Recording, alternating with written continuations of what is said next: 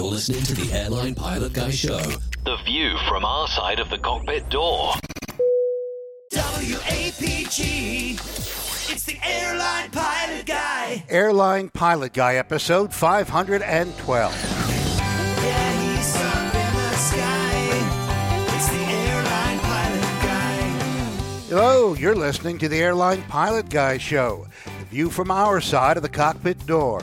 With your host, Captain Jeff, broadcasting live from Studio one A at A P G headquarters in Georgia. Today's show is recorded on the fifth of March, twenty twenty-two. Yeah, he's up in the sky. It's the Airline Pilot Guy. It's your light and he's flying by. With the Airline Pilot Guy.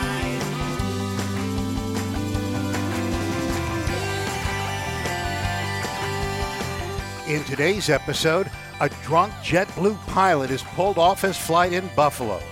Giant Russian freighters reportedly destroyed in Ukraine. More news, your feedback, and today's plane tale. So get all settled in. Tray tables and seat backs in the upright and locked positions. Electronic devices powered on. I'm Radio Roger, and Flight five twelve is ready for pushback. Thank you, Radio Roger. He's an award-winning T V and radio reporter currently at the number one all-news station in the nation. ten ten wins in New York City. Welcome to the Airline Pilot Guy Show. It's an aviation podcast covering the latest in aviation news and answering your great feedback. I'm Captain Jeff, a major a major pilot at a legacy airline. No, a pilot at a major legacy airline based in Atlanta, G A.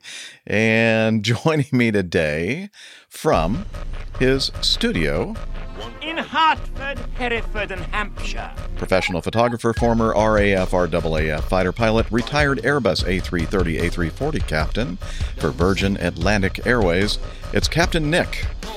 Hi there, everybody. Uh, great to be back on the show, but what a shame you two have disappeared across the Atlantic. I'm missing you. Wow, we're missing you too. That was a lot of fun. You too, yeah. All right, and also joining us from her studio in Toronto, Ontario, Canada, retired financier and aviation enthusiast, spreadsheet master, and our producer, director, it's Liz Piper. Hi, everybody. Missing you too, Nick. And also joining us today from his home studio in the air capital, low and slow pilot, old airplane enthusiast, and engineer in the aerospace and defense industry, it's Nick Camacho. Hey, Captain Jeff. It's good to be back after taking a couple of weeks off here. Good to be back and chatting with you guys. Awesome. You like your new uh, I do. sound thing? Wichita lineman. All right. Yep. Sh- shouldn't that be Wichita flying man? Well, okay. We'll have somebody out there who is very creative with audio. You can come up with the, Rick, the the Wichita Fly Man. Oh, I love that. That's a great idea, yeah. Nick. Flying man. Flying man. All right. Well, let's think about that. But while we're thinking about it, let's play the news sounder.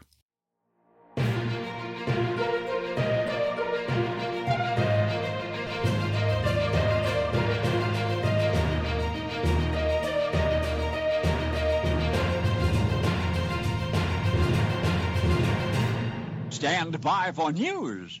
All right. The first item is kind of a topical. If you've been paying attention. Oops. If you've been paying attention. Let's try that again. uh, if I were paying attention, I wouldn't have hit the button yet. Uh, anyway, um, so it's uh, kind of a topical news item here because of the uh, goings-on over there in Eastern Europe. We're all familiar with uh, the invasion of Ukraine. And uh, somebody at a bar uh, recently asked me about this. He said, have you ever heard of the ghost of Kiev? And I said, the what? The what? I did some research on it and uh, a little video here. Let's uh, listen. Take a listen. If you've been paying attention over the last couple of days to the situation in Ukraine, you may have heard of the so-called ghost of Kiev. Rumors around this alleged Ukrainian pilot first emerged two days ago when fighting around Ukraine began, but the rumors have now been confirmed to be true. The Ghost of Kiev is the name given to a single Ukrainian fighter pilot flying a Ukrainian Air Force MiG twenty-nine who has reportedly shot down two Russian S U thirty-fives, one Russian S U twenty-seven, one Russian MiG twenty-nine, and two Russian S U twenty-fives, all in the space of thirty hours, which is practically unheard of. To put into perspective just how insane these statistics are, an ace fighter pilot is defined by a pilot who has shot down five or more enemy combatants, and this is the first time a European fighter pilot has achieved this since World War Two. The MiG twenty-nine, which is ironically a Soviet-built fighter aircraft, first flew in nineteen seventy-seven and then was later introduced in nineteen eighty-two,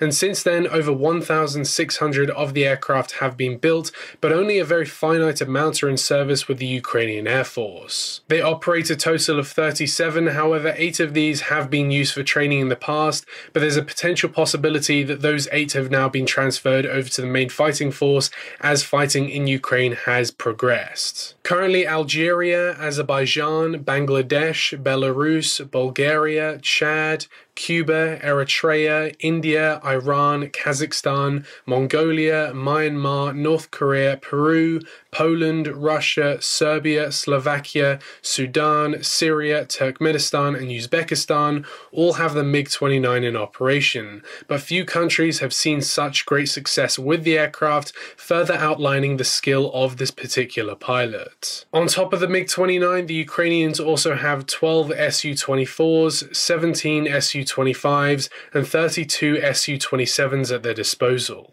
Images of the elusive pilot and his aircraft have surfaced, and at this point all we can do is wish him the best for what's to follow. Now, um, there is some uh, arguing out there whether or not this has really been confirmed or not. The Ukrainian Ministry of Defense claims that should the downings be confirmed, the Ghost of Kiev could be one of dozens of experienced pilots of military reserve who urgently returned to the armed forces of Ukraine after Russia invaded. In a tweet, it referred to the Ghost of Kiev as the Air Avenger. However, in a claim by Ukrainian Commander-in-Chief um, Zaluzny, he said he could only confirm a total of six Russian planes downed on the first day of fighting in Ukraine, though there may have been more. So it's interesting. It's a, it's something that uh, is providing a lot of, uh, uh, you know, boosted morale uh, for the citizens of Ukraine, uh, whether it be true or not. It's it's kind of a neat story. What do you guys think? It, it is a neat story. Uh, and I think you're exactly right, Jeff. The, the chances of this being one pilot are pretty remote, quite honestly. Um, but uh, it does show that um, – the Ukrainian forces are having some success in the air. Uh, and uh, I think it's, at this stage of the war, I think anything that would boost uh, the um, fighting forces and the people of re- Ukraine, boost their morale and uh, keep them looking skywards with hope uh, is fantastic. So I'm quite happy at this stage to say, yeah, there's, uh, there's an ace uh, Ukraine pilot Um, who's done a brilliant job. Uh, I'm sure it will actually turn out to be uh, a number of ace pilots, fantastic pilots. Um, out of interest, uh, you know, the commentators here, um, particularly uh, from uh, RUSI, the uh, I think it's the Royal United Services Institute. I'm not certain about that, but they're a, an organization of military experts uh, who advise and f- provide commentary. Um, say that they're quite surprised that the Russian Air Force hasn't managed to achieve a superiority over Ukraine. Um, they will have done probably during sh- short periods, uh, but to have absolute air superiority, um, they haven't been able to do that yet. The Ukrainian Ukrainian aircraft, helicopters, and more importantly, drones have still been able to operate. Um, so this is an indication that, um, you know, things haven't gone all the Russians' way.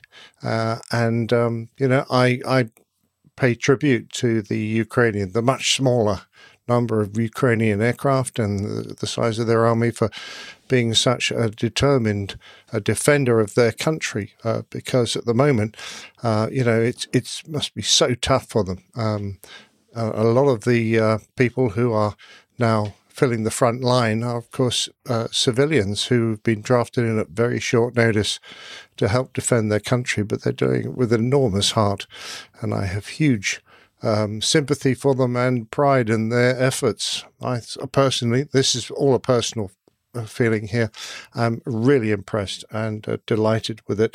And if there is a ghost of Kyiv, and I, I like saying um, Kyiv the Ukrainian way and not Kiev the Russian way, because I think that's, again, a bit of a tribute to Ukraine um, in their language or in their accent. It's Kyiv. Uh, I think it's brilliant. Well, it's interesting. I've been, you know, all of us have been watching a lot of the news coverage, uh, including interviews of Ukrainian citizens. And I've heard the Ukrainians even pronounce it both ways. So whatever. Yeah. Kyiv, Kiev, yeah. Potato, potato, whatever. Um, we know what we're talking about. Yes, we are. Yeah. Absolutely. Yeah, uh, I, some I hold of the- boxes. I made a good comment there. I love the fact he says NATO's now applying for Ukrainian membership. That is Wait a minute. Something's Sorry, Nick, wrong about that. I was just going to say, I, I kind of uh, I kind of side with Nick in thinking that uh, the likelihood of all the facts that story being true are, is probably pretty low, but, um, you know, it is kind of a good morale boost. And, you know, if you poke around Twitter, especially in the first couple of days, if you were poking around Twitter and seeing some of the civilian, uh, some of the videos that civilians were posting and stuff, uh, there were some people getting after it in airplanes out there, um, you know, in not great weather, flying fast jets pretty close to the ground. So that was kind of exciting to see. Um, and it, it's kind of intriguing to me, you know, because these are basically unlike a like Western force fighting a Eastern Bloc force, where you have vastly different equipment. Even though, uh, e- even if the level of performance of the equipment is near to each other, it's still pretty different equipment. This is uh, this is two sides that are flying the same jets, so. That'll be yeah, it is. It is interesting, isn't it? The, yeah. the, particularly the performance of this aircraft against the other types out there seems to be um, very good. Um, of course, it depends what weapons you're carrying and what mm-hmm. job you're doing, so uh, it's very hard. And I don't think we're going to find out a great deal um, even after the end, because my personal feeling is that um, you know the Ukrainians. D- No matter how hard they work, uh, if Russia really want to, they'll flatten the place. They've got the weapons to do it, and they don't seem to care what the rest of the world thinks about them using uh, uh, all sorts of munitions that are currently um, banned by the U N, uh, you know, like cluster bombs. Um, they don't seem to be worried about using those against civilians, so they may well just bring in the really big stuff, uh, you know, the fuel air explosives and, uh, God forbid, tactical nuclear weapons, uh, if it all gets a bit tough for them. Um, you know, they. So I don't think we'll ever find out a great deal about the, the true facts of the defense, because the Russians are eventually going to going to take over, and then we won't hear much at all. Yeah. Lane, Lane's a believer Lane, in the ghost. Lane uh, is a believer in the ghost of Kyiv. Kyiv. Um, Maverick shot down three MiGs in about ninety seconds, so anything's yes. possible. Absolutely, yeah. And hopefully he does the same again in the new movie. I still haven't seen it. No. Yeah. May twenty-seventh. It it's coming. Ah. Allegedly. There you go. what? What? Fair when? Enough. I think May twenty-seventh is May the latest date, oh, nice. But it's been like two years. So yeah, yeah. yeah. I hope all it's right. not all a big letdown when eventually we get there. From something inspiring to something not inspiring. Okay, from something inspiring to something eh, not quite so. Uh, item two here: drunk pilot pulled off a JetBlue flight at Buffalo Airport. Police say a pilot was removed from the JetBlue flight after police say he blew more than four times the legal limit for alcohol. The fifty-two-year-old wow. pilot, James Clifton, may face federal charges. That's the least of his worries, I think. Authorities say a T S A officer at Buffalo Niagara International Airport noticed the pilot was acting drunk, and the Niagara Frontier Transportation Authority removed him from the cockpit and gave him a breathalyzer before the plane departed for Florida. He reportedly registered a point one seven, twice the legal limit for driving in the U S, but four times the legal limit for pilots. Uh, let's see. According to the police, the pilot said he was not drinking the morning of the flight, but he did have seven to eight drinks the night before. According to the police report, the flight's other pilot told the captain, I think, told cops Clifton missed the crew bus to the airport in the morning and had to take Uber. While passing through security, he caught the attention of an officer and a T S A agent. And let's see, Clifton's from Orlando, Florida. He was taken into custody and released to JetBlue security, who notified federal authorities. Uh, the police report also states Clifton was carrying a gun, licensed under a post nine eleven program that allows commercial pilots to arm themselves. As a, well, that's, that's kind of a not quite accurate as part of the Federal Flight Deck Officer program administered by uh, the uh, the U S government. And a lot of things you have to go through. You can't just decide that you can go ahead and, you know, carry a gun. I can't just, you know, just show up for a trip Can't with a gun. Can't just be packing heat. Well, I can, but it'll it'll be the last time I fly, I think. Last time you'd probably see me. Unless they allow podcasts in the uh, in the prison.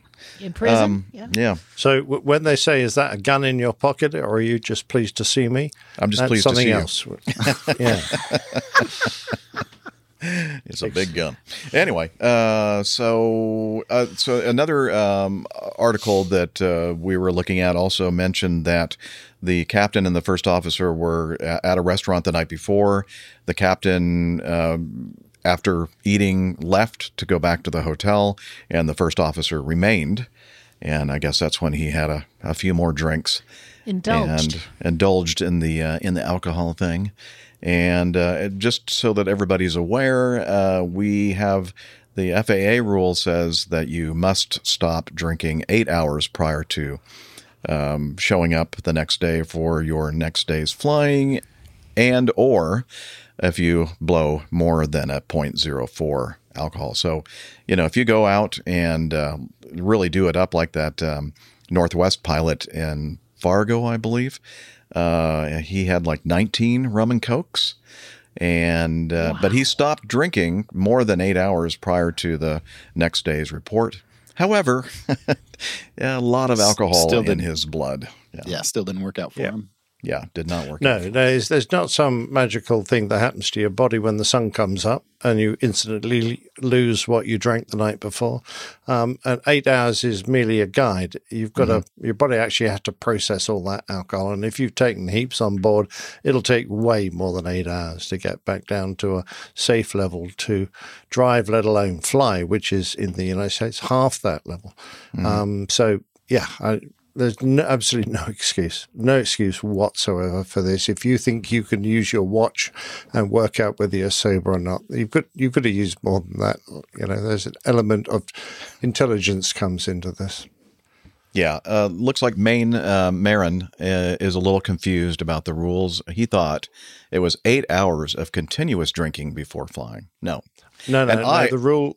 The rule actually is no drinking within fifty feet. fifty feet. That's the one that I always get confused with. And no smoking within eight hours. Eight hours. That's that's the one. Yeah, that's the correct rule. Yeah. Okay. We all know that. Good. I'm glad we've uh, worked that out. um, yeah, you know, uh, Liz and I were talking about this last night, that sometimes you wonder in these instances whether or not the person was kind of hoping that maybe somebody would kind of see that he was inebriated and like just uh, almost like, uh, you know, trying to get help from somebody just to kind of end the endless cycle of whatever this person's going through. I don't know. You know, I don't know what yeah. the psychology I mean, is p- here. Pilots have personal problems just like everybody else in the world. Um, it's just that we have to try and forget them. And when we shoulder our level of responsibility going to work, uh, it's very hard to do that. And uh, sometimes you feel like you're the only person in the world with all this on your shoulders. So yeah. uh, it's important that uh, everybody in the industry realizes there are avenues to get help, and you only have to ask. You, and, and every pilot union is usually excellent at dealing with this sort of thing. And that, for me, would be my first port of call if I uh, felt I had to drink excessively to overcome something that's occurred in my life that is making me so down that I need to sort of take this avenue of uh, uh, action. So, yeah, go to your union. Go and have a word with them. And uh, um, they're on your side, very much so. That's if you don't trust anybody else. Right. There you go. There's your at least first P S A from episode five twelve. Yeah. I was just going to mention, uh, Captain Jeff, that, you know, the Northwest flight, that guy wrote a book called Flying Drunk. And I thought that was a pretty, I read that maybe ten years ago. I thought that was a pretty interesting book. And I, I was a little on the fence about, about that situation just because, you know, he, he was able to come all the way back yeah. and continue flying. Um, and he had mm-hmm. actually operated the airplane drunk, you know, yes. they got them after they landed the airplane. So it, it was, um, and it was a whole crew, and it was a pretty horrible situation. And so it kind of shows you, or at least it showed me in my youthful ignorance, kind of the power of the power that a uh, well-constructed union can have. And when you have all of that support, not only the support to get the help and do the things that Captain Nick was talking about, but, you know, kind of when you get yourself in a pickle, if you've got um, a large body supporting you, you can probably accomplish a little bit more there. Yeah. yeah, the union can help you in many ways. Uh, they can be the interface between you and your company, uh, and they can point you in the right direction to get the help you need. And and like I say, they're the, the people who are going to be most on your side uh, and helping you sort your life out, um, which can, can otherwise be a real nightmare. Yeah. Um. Nev um, makes the uh, point that he has to drink heavily before he listens to A P G, and so Nev, you need to you need to reach out uh, out there, get, get some help, all right, or just Absolutely. Stop watching. And Grinner, uh, ten hours and and only a moderate amount, defined as no more than five units of alcohol dispersed over the fourteen hours preceding the ten hours prior to report, is his U K company's rule. Yeah, that's that's another thing that's interesting about the F A A's rule, right? Is F A A has something similar to that. It's like eight hours since consumption and lower than zero point zero four. Yeah. So not only could you drink very heavily ten hours before and still be, you know, uh, in violation of that regulation, but even if you had like an early flight and you had one beer with your dinner and you got up six or seven hours later to go fly, extremely low likelihood, I would think, that you would have any noticeable amount of alcohol in your system, but you're still violating that regulation. Yeah.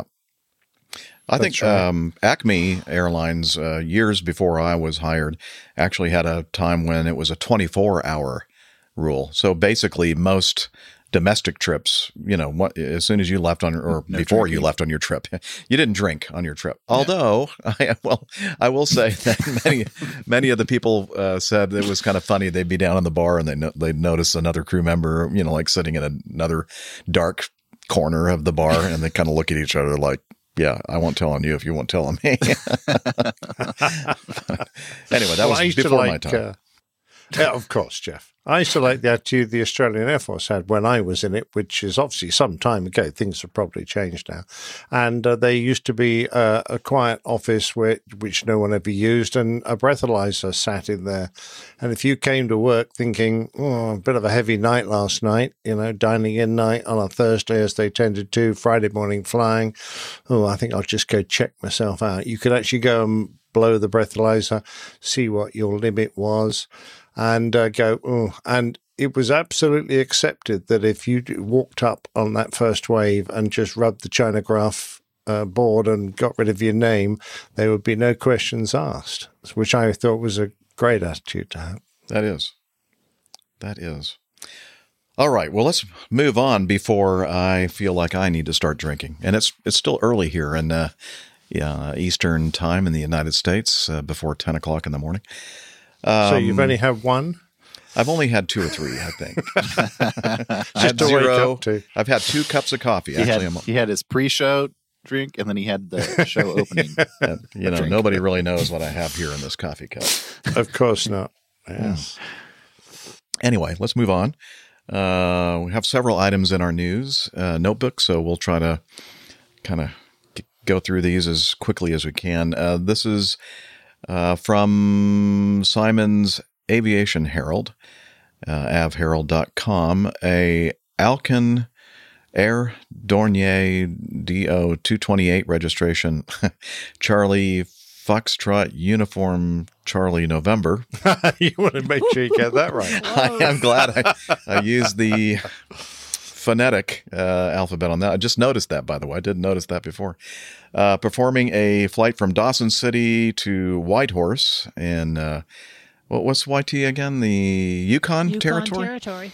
Uh, two crew was on approach to Whitehorse's runway one four right when the crew did not receive indication that the nose gear had extended.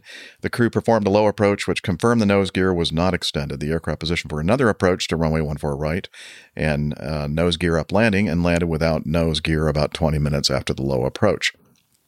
Um, let's see.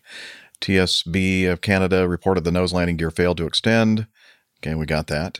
Uh, the aircraft performed a touch and go on the main landing gear. However, the nose landing gear still did not extend. Now, that previous paragraph didn't say anything about a touch and go. They just said a low approach. And this paragraph says that they did a touch and go. And now, I don't know about your company, uh, Nick, but my company's uh, S O P for uh, a situation when the nose gear doesn't, and maybe it depends on the fleet as well, is that uh, don't don't be trying to do something like doing a touch and go on the mains, hoping that that force will, you know, throw that uh, nose wheel out, because you could get yourself into some bad issues yeah. if you if you do that. Yeah, if you that, don't know exactly what you're not, doing. No, it was definitely not a procedure. Yeah. Uh, having said that, the only time that our company uh, had one on the Airbus, um, it was a main gear. Um, they had uh, the chief pilot was on a on a radio speaking to the captain, and had him doing a kind of a roller coaster, um, you know, attempting uh, to um, lower the gear under zero G, lower the gear under positive G, all these uh, efforts, uh, and in fact, none of them would have worked because there had been a structural failure of the gear inside the um, uh, bay, undercarriage bay that had jammed it beyond anything that the crew could have done. But they were they had him going up and down. All the passengers, I God knows what they were thinking. Yeah, exactly right. So, uh, yeah, they, they and um, he had come all the way back from Hong Kong, and he didn't have a lot of spare fuel.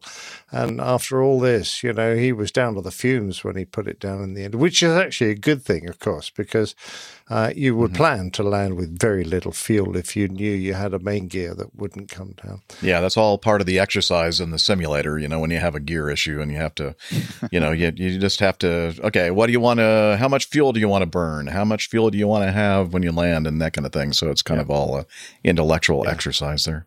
Go yeah, ahead, exactly Nick. I think right. I interrupted so it you. Went, it went very well. They had the aircraft flying again in a in a few weeks. Uh, and, of course, a nose wheel is surprisingly benign. Uh, you know, it's um, you know, the guy look, did obviously did a lovely job. It didn't look like he's done much damage, but it's really not hard necessarily landing the aircraft without a nose wheel. It's just that, you know, the aircraft goes a lot more nose down, and you keep your feet off the floor in case you floor disappears. yeah. yeah, hold your feet I, up. I was joking about that last week. I was going to say, I think that's one important thing to note here is, you know, the the airplane that I have, uh, Bonanza, also has retractable landing gear, and and gear issues, either pilots forgetting to put the gear down or having mechanical issues, misrigging, um, happens super frequently. And uh, I think the one thing that you got to keep in mind, and maybe the general public doesn't always realize, is uh, landing with the gear up, either unintentionally or due to a mechanical, is super insignificant, right? Like, it's the airplane's always going to get fixed. Nobody's ever going to get hurt as long as you keep flying the airplane. But there have been multiple instances throughout history where a landing gear issue, which in the, you know, seems like a big deal when you're in the airplane in the moment, but in the grand scheme of things is not a big deal. Um, and then the pilots turn it into a big deal by uh, over-focusing on it and stopping and, you know, and stopping and not flying the airplane. And, you know, there's an Eastern Airlines crash where a professional airline crew yeah. basically crashed the airplane because they got um, over-focused on a landing gear issue. Yes. So. It was, um, oh, shoot. I was hoping to have the sound effect, the Lockheed L ten eleven. in the in the Everglades, yeah? That, that yeah. One?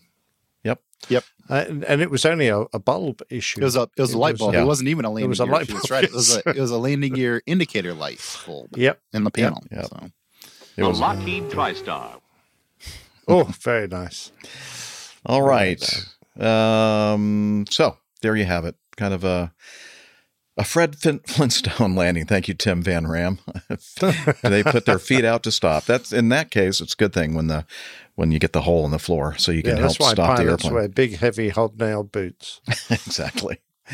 All right, moving on. Uh, next one is uh, a Delta A three nineteen, Mexico City on the fifteenth of February, twenty twenty-two. This um, also from the Aviation Herald. They uh, rejected takeoff. Uh, due to an engine failure, and then they had a runway excursion. Uh, they were performing flight six oh five from Mexico City to Minneapolis with one hundred one people on board. They were accelerating for takeoff from runway five left when the crew rejected takeoff at about one hundred knots over the ground due to the right engine, a C F M fifty-six failure. The aircraft veered to the right. The right main gear and the nose gear went beyond the runway edge. The aircraft came to a stop about twelve hundred meters, thirty-seven hundred feet down the runway. Both right-hand main gear tires received damage. And uh, we're looking at that in the video, the uh, picture of the main landing gear flattened tires. Uh, the flight was canceled. Huh. That's what a hell thing. Weird. Yeah. Uh, the aircraft is still on the ground in Mexico City on the twenty-fourth of February, nine days after the rejected takeoff. Uh, the Mexico's A I B reported the aircraft sustained substantial damage. The occurrence was rated an accident and is being investigated.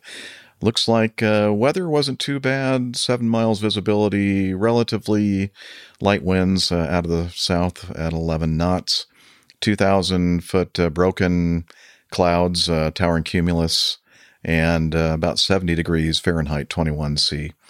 So, uh, Yeah, it doesn't look like the weather was a factor at all here. It just looks like to me the engine failure caused the airplane to swerve and uh, the crew wasn't able to keep it straight down the runway. That seems to be a something happening lately um, with with um, frequency.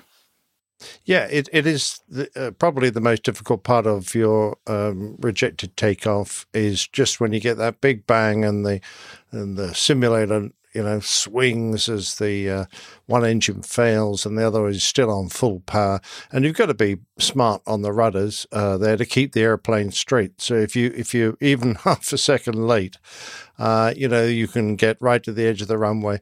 And um, the the bit they're on actually is is not runway. Look, it's tarmac, but I, I think the runway is actually that smart-looking edge that's right down the center of the aircraft. Mm-hmm. But they're still on quite a firm surface, but it looks pretty rough over there. So I, I've no doubt that that's what caused the tires to fail. Yeah, it looks um, like some so, drainage yeah. drainage cover. Drainage, yeah, exactly. Yeah. All a bit rough and yeah. rough and ready. So that that's you're quite right. And, of course, that one hundred knot speed is uh, it's a difficult one because, um, you know, the aircraft's starting to think about going flying.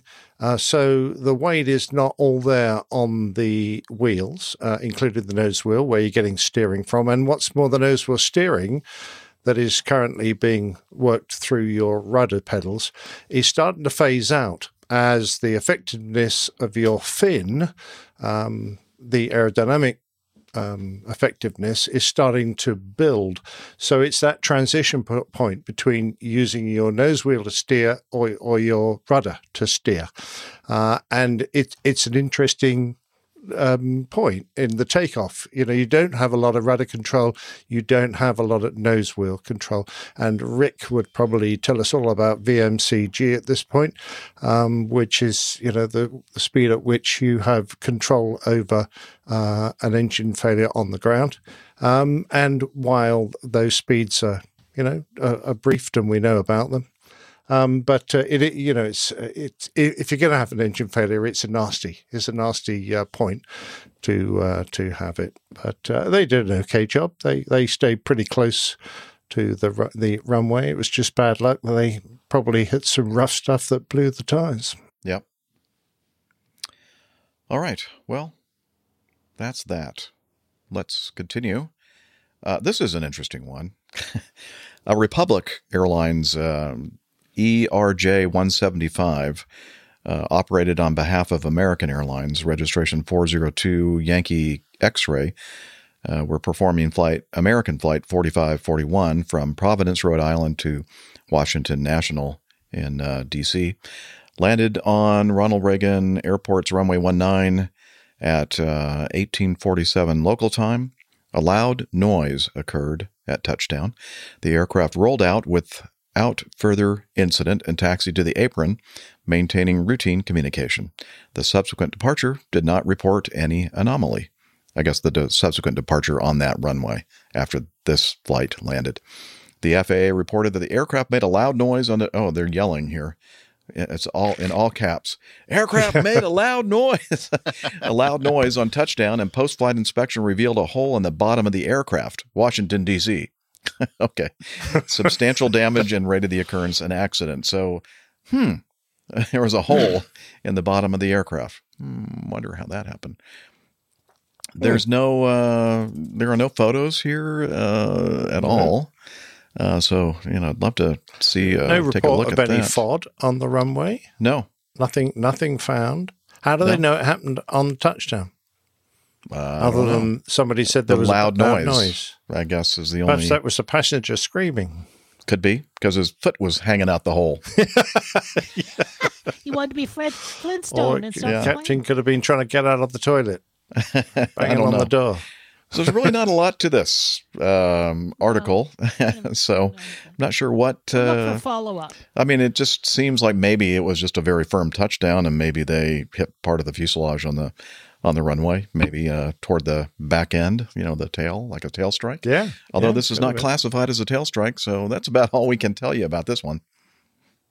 Yeah, interesting, isn't it? Well, and, and the fact that they, you know, rated the occurrence an accident versus an incident is kind of meaningful, just because the F A A has pretty uh, well-defined thresholds to go from an accident to an incident, you know, and right. they talk about, you know, multi-engine airplane, if you have a an engine failure or engine damage or um, skin damage, a lot of stuff that um, might uh, might be considered a an issue with an airplane. You know, the F A A will just call it an incident. So the fact that they call it an mm-hmm. accident would lead me to believe that the hole is pretty big. Yeah, yeah, it usually has something to do with how much, you know, monetary uh, damage is, or, you know, the damage is, you know, how expensive is it, is it going to be to actually right? But it, yeah, it? yeah, and that, you know, it's they talk about like flight control issues, structural issues. Um, so I would, uh, yeah, like I said, seems interesting that it's an accident versus an incident. Yeah, so there's probably more to it than we're seeing here in this report. So we'll, we'll watch for updates. We'll watch for updates. Thank you, Liz. And, uh, oh, let's go back to Ukraine. Uh, that's where we started the news this morning. Um, a unique Antonov A N two twenty-five was reportedly destroyed in the fighting over in Ukraine.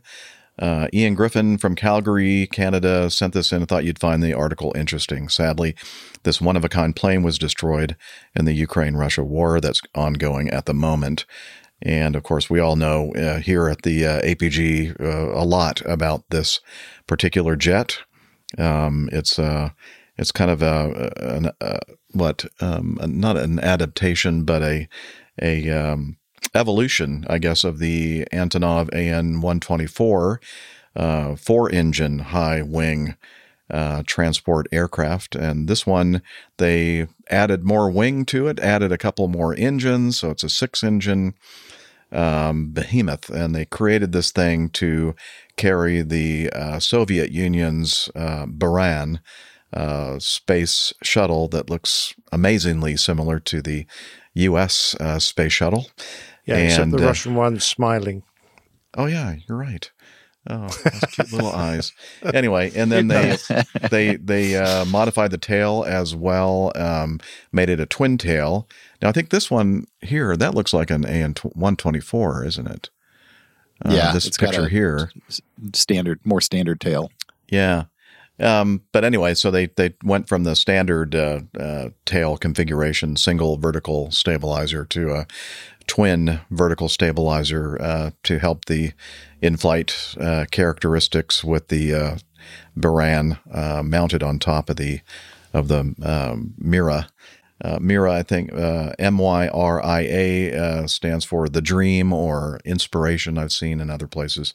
Um, the biggest plane in the world was destroyed by Russian occupants on the uh, on an airfield near Kyiv.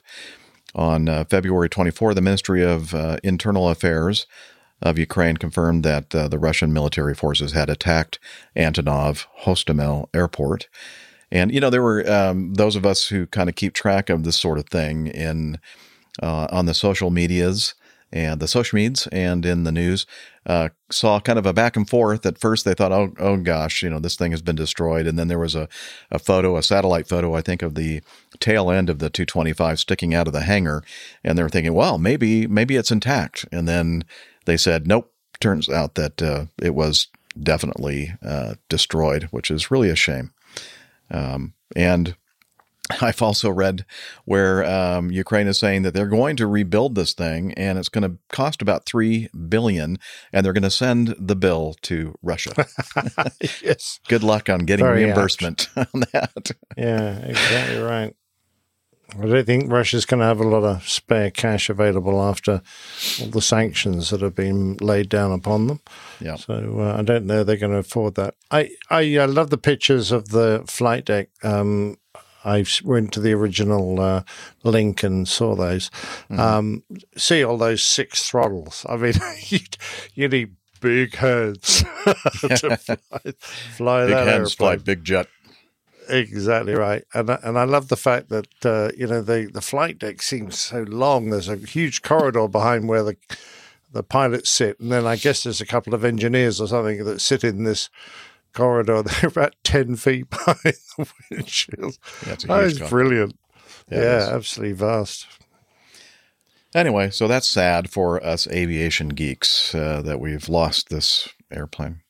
Yeah, yeah. Particularly a one-of-a-kind, you're right. You, you can't replace that really easily. Yeah, and I think, uh, you know, the, it seems like it's, uh, it's just, a, at the end of the day, it's just a piece of equipment. But, you know, like we were talking about, maybe the morale boost that the Ghost of Kyiv was given, you know, the Ukrainian people. I think it's kind of, this is kind of the opposite, right? This is mm-hmm. something that in the grand scheme of things probably is not as impactful, uh, the loss of this airplane, but it was uh, such a, obviously such a meaningful piece of their aviation history that, um, you know, you see all the messages and everything on, on the internet. And on oh, absolutely. The people who used to turn out just to watch the damn thing land. Yeah. Yep. You know, it was incredible. Uh, yep. I mean, I remember it, all over the world, right? It, it even has come into Wichita a couple of times because of our industry here. And, and it's the same thing. It's a spectacle. Yeah. I think the thing had like uh, one hundred fifty tires or something on it. That's what it looks like anyway. Yeah. Well, I'm not sure how many there were, but told you see. A million times not to exaggerate. Oh, uh, I know. Sorry, Liz. She said, I told you of a million times, Jeff, not to exaggerate. All right. Very true. Um, next item uh, from The Drive. Recovery. Oh, you know, we talked about the uh, F thirty-five crash on the uh, U S S uh, Vinson, uh, Carl, Carl Vinson, Vinson yeah. uh, carrier. And uh, the leaked video of the crash of the F thirty-five and uh, the fact that uh, the people that leaked the video are apparently in big trouble, but uh, we were kind of concerned, not kind of, we were very concerned that this airplane was still on the bottom of the ocean, uh, and we're kind of concerned that somebody else, maybe China, would uh, somehow recover the airplane before we got a chance to do so. However, good news here. Uh, the U S. Navy has retrieved the F thirty-five C Joint Strike Fighter that was lost in a landing accident aboard the uh, U S S Carl Vinson earlier this year. Uh, the service recovered the jet, bringing it up from a depth of around twelve thousand four hundred feet. Oh my gosh, that's whoa! That's very, very deep. Whoa! Uh, I wonder how many atmospheres of pressure that is. Uh, it that's must be amazing. Incredible. Uh, the aircraft was recovered yesterday by the U S seventh Fleet's Task Force seventy-five, which oversees diving and salvage units and other expeditionary capabilities within its area of responsibility. And Naval Sea System Command's N A V C Supervisor of Salvage and Diving, SUPSALF, the uh, combined team was on board the commercially owned diving support construction vessel, the D S C V Picasso.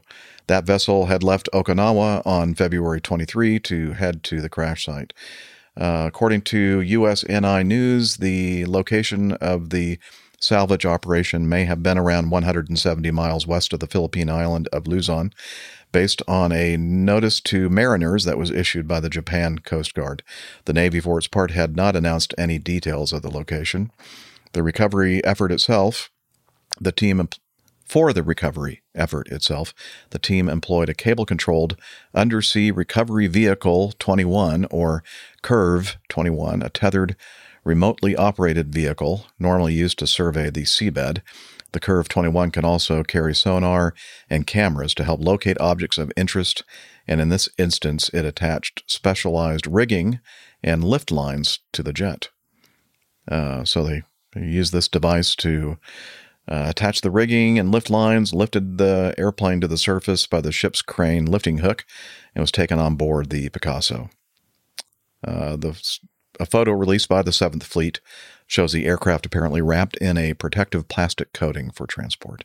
Yeah, and then they put a little ribbon on top. Oh, that's yeah. cute. Nice. Yeah, so um, three hundred seventy-five atmospheres. Oh my Lord. Yikes. that's, that, that's a lot of pressure. That's crushing. A yeah. lot of lot of pressure, so for sure. A remarkable job to uh, be able to work at that, that depth and um, get enough lines on it so they could could raise it. And a brilliant job. You know, quite remarkable it technology. Too. Like, yeah. It looks pretty. It does. Looks pretty intact, uh, Liz. Uh, um Yeah, uh, I-Haul boxes is a, what? What? Wait, there's something yeah, yeah. like notices to seamen? Uh, I think in yeah, this case, uh, I-Haul boxes, did you not get the memo? It's notices to sea missions. Yes, quite right. Yes. All right. Uh, moving on, um, let's uh, go to uh, the, what is that, I? I. Okay. I, I. Uh, but I, I. I was hoping Captain. that uh, Nick C. would be able to uh, listen along. He's a little child care issue. Yeah, child care issue. Okay. Um, hmm. Okay. Well, do we're going to go ahead and Jay, and then go back. Or? Uh, yeah, we could do Jay. That's a good idea, Liz.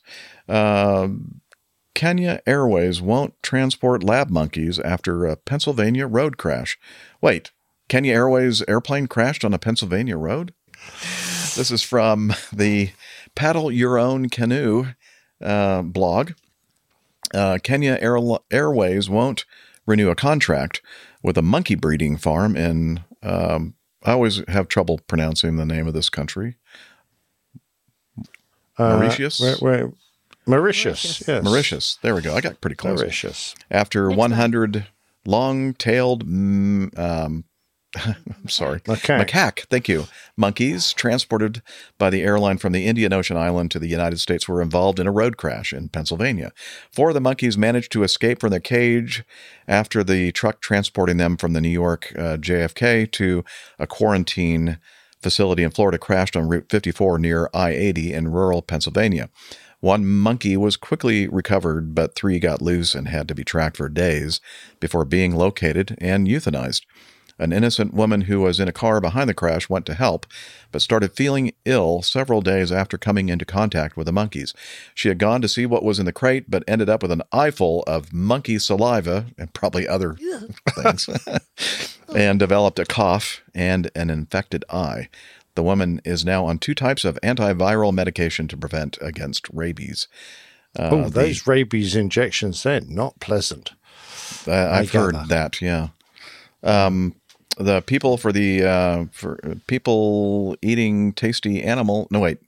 P- people for the ethical treatment of animals – sorry, that's a different organization – learned that uh, Kenya Airways had transported the monkeys to the United States and immediately fired off letters to the airline's chief executive and chair of the board. As a conference – conservationist, I'm equally horrified, even though I am assured that every international guideline has been followed. Maybe. Um, Chairman Michael Joseph told PETA in reply, we will not renew the contract that expires at the end of February. PETA claims that many lab test monkeys are transported into the U S from Asia and Africa with almost no oversight, and that officials are rarely told if a monkey develops signs of illness after completing the mandatory quarantine period. So that's a little off-the-beat uh, kind of news story. But as uh, Liz likes to do, she likes to kind of connect aviation and, and animals as much as possible on our show. Exactly. So that's this week's installment. That's my little, yeah. That's Liz's thing. Next back, we can talk about the student pilot. All right, let's uh, go back to the previous item now that Nick's back with us. Everything okay, Nick? Hmm. Okay. Yep, everything's fine. Sorry. Just a little delayed response. Are you sure you're, you're okay? Yeah.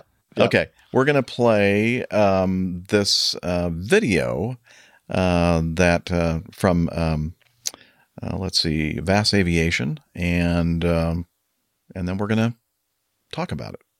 So here we go. Nope. Sorry, the, the monkeys escaped again.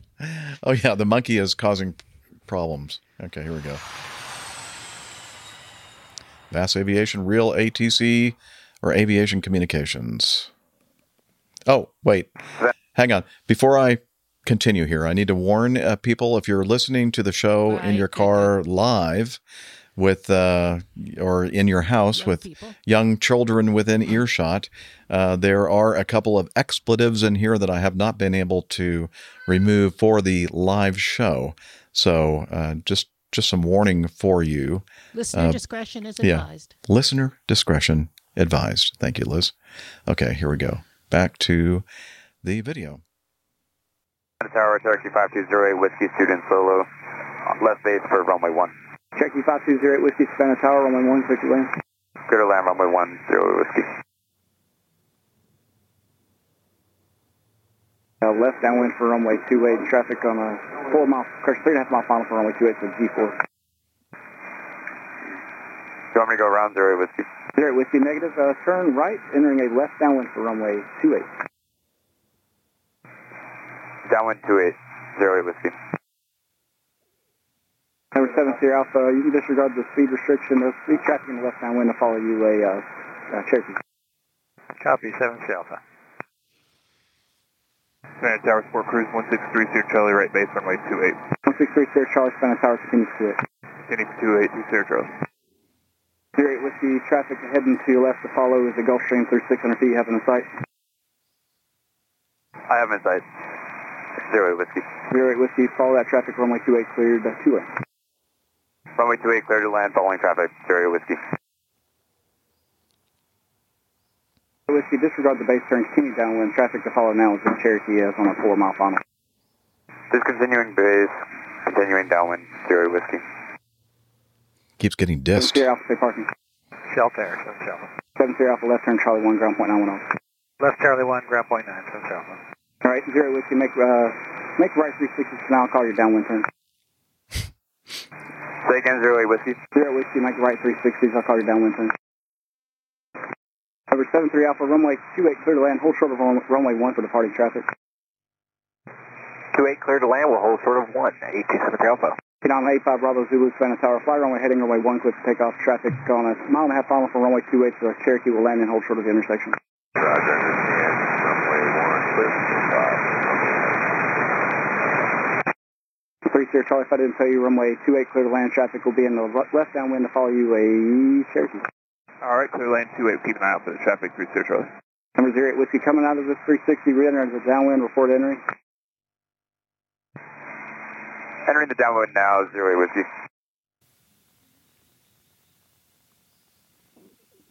Okay, he did his little circle.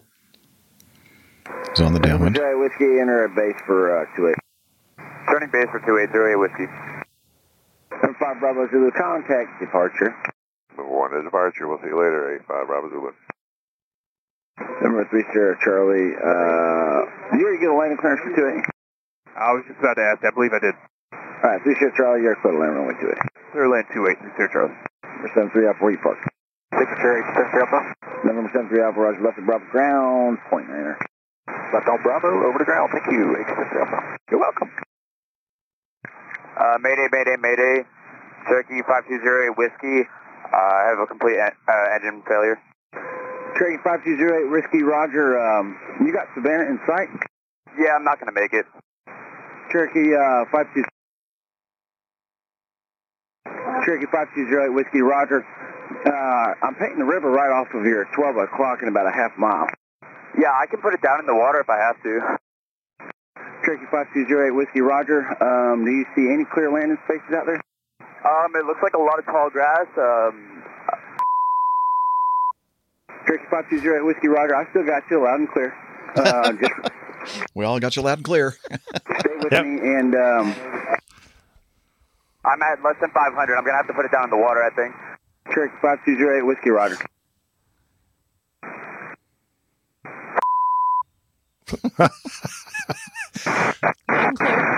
Loud and clear. Still have you. It's just like a reaction test. Who's that? I'm sorry. Nine, tri- nine five triple one. Yeah, that's uh, nine five triple one. Are you on? Uh, you just came off one, right? Hey, from here, clear out for uh, Turkey nine five triple one runway one at Alpha four. Fly the runway ahead and clear for takeoff. Runway one, Alpha four, clear for takeoff. Runway. They're going to go over there and see if they can overfly. If you want to just enter overfly. a uh, right downwind for two eight and extend downwind. I've got him about just three miles. He's about a three-mile downwind. I'd turn in uh, right downwind now and uh, continuing towards river, triple one. November one six two Lima Mike, yep. That's Tower, Cessna one six two Lima Mike. Uh, switching over to you. We're looking for that aircraft in the water, though, if you want us to. All right, Cessna one six two Lima Mike, yeah, I'm showing it right off of your right side, probably about your one o'clock, approaching your three o'clock, and uh, probably less than a quarter mile. Okay, yep, we got him. We're right We're right over top of him. All right, uh, November one six two Lima Mike, if you can, um, you, you kind of want to hang out there. I've got a, his instructor pilot on his way out. Okay, looks like they're upside down, some, but they're standing up, uh, they're standing on the wing, so, I'm sorry, not upside down, right side up, standing on the wing. Right side up, stand on the wing, roger. And uh, nine five triple one, you copy? nine five triple one, we do copy. We're just going to circle right here around them so you know where we are, right? Copy, nine five triple one. Traffic is a uh, Cessna one sixty-two. After twelve o'clock, he's orbiting over for the uh, aircraft. All right, I got him on uh, floor flight. Roger, I need, to, I need you to get him visually for me. We're looking right now. And uh, two Lima Mike, and November two Lima Mike, if you can, just... Uh, there is traffic. If you're orbiting to that left-hand turn, out of that left-hand turn, you're going to see a Cherokee at twelve hundred foot off your left wing and three miles. He's eastbound. He's uh, looking for uh, his, his student pilot. Okay, we're keeping a lookout for that traffic as well. We've uh, we've got the, the down airplane in sight. Savannah. Is he on the Savannah?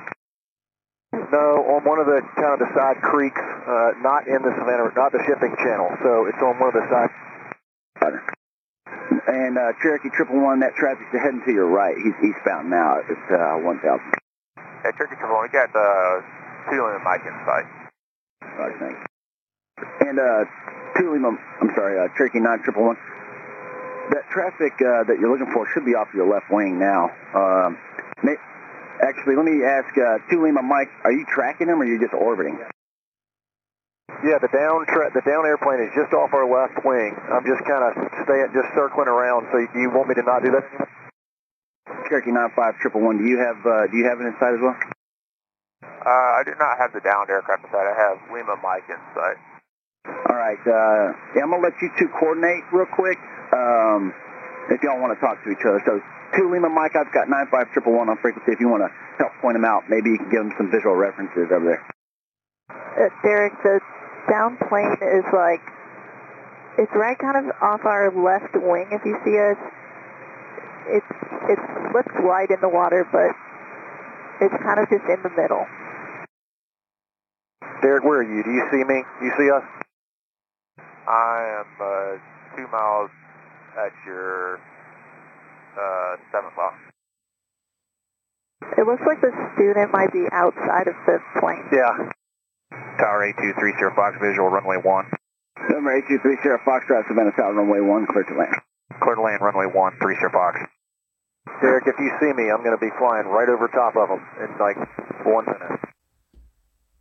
You guys are right at the same altitude. You, you guys maintain visual separation from each other for November nine five one one. Same thing for you. He doesn't want another accident. Okay. Yeah, there was about three of you down there. Uh-huh. Hey, firm. Limit Mike, uh, I got him tight. Go ahead. Okay. All right, November uh, one six two, Limit Mike. Go ahead and uh, start making your way back here. Please enter a, let's do a right downwind for runway one.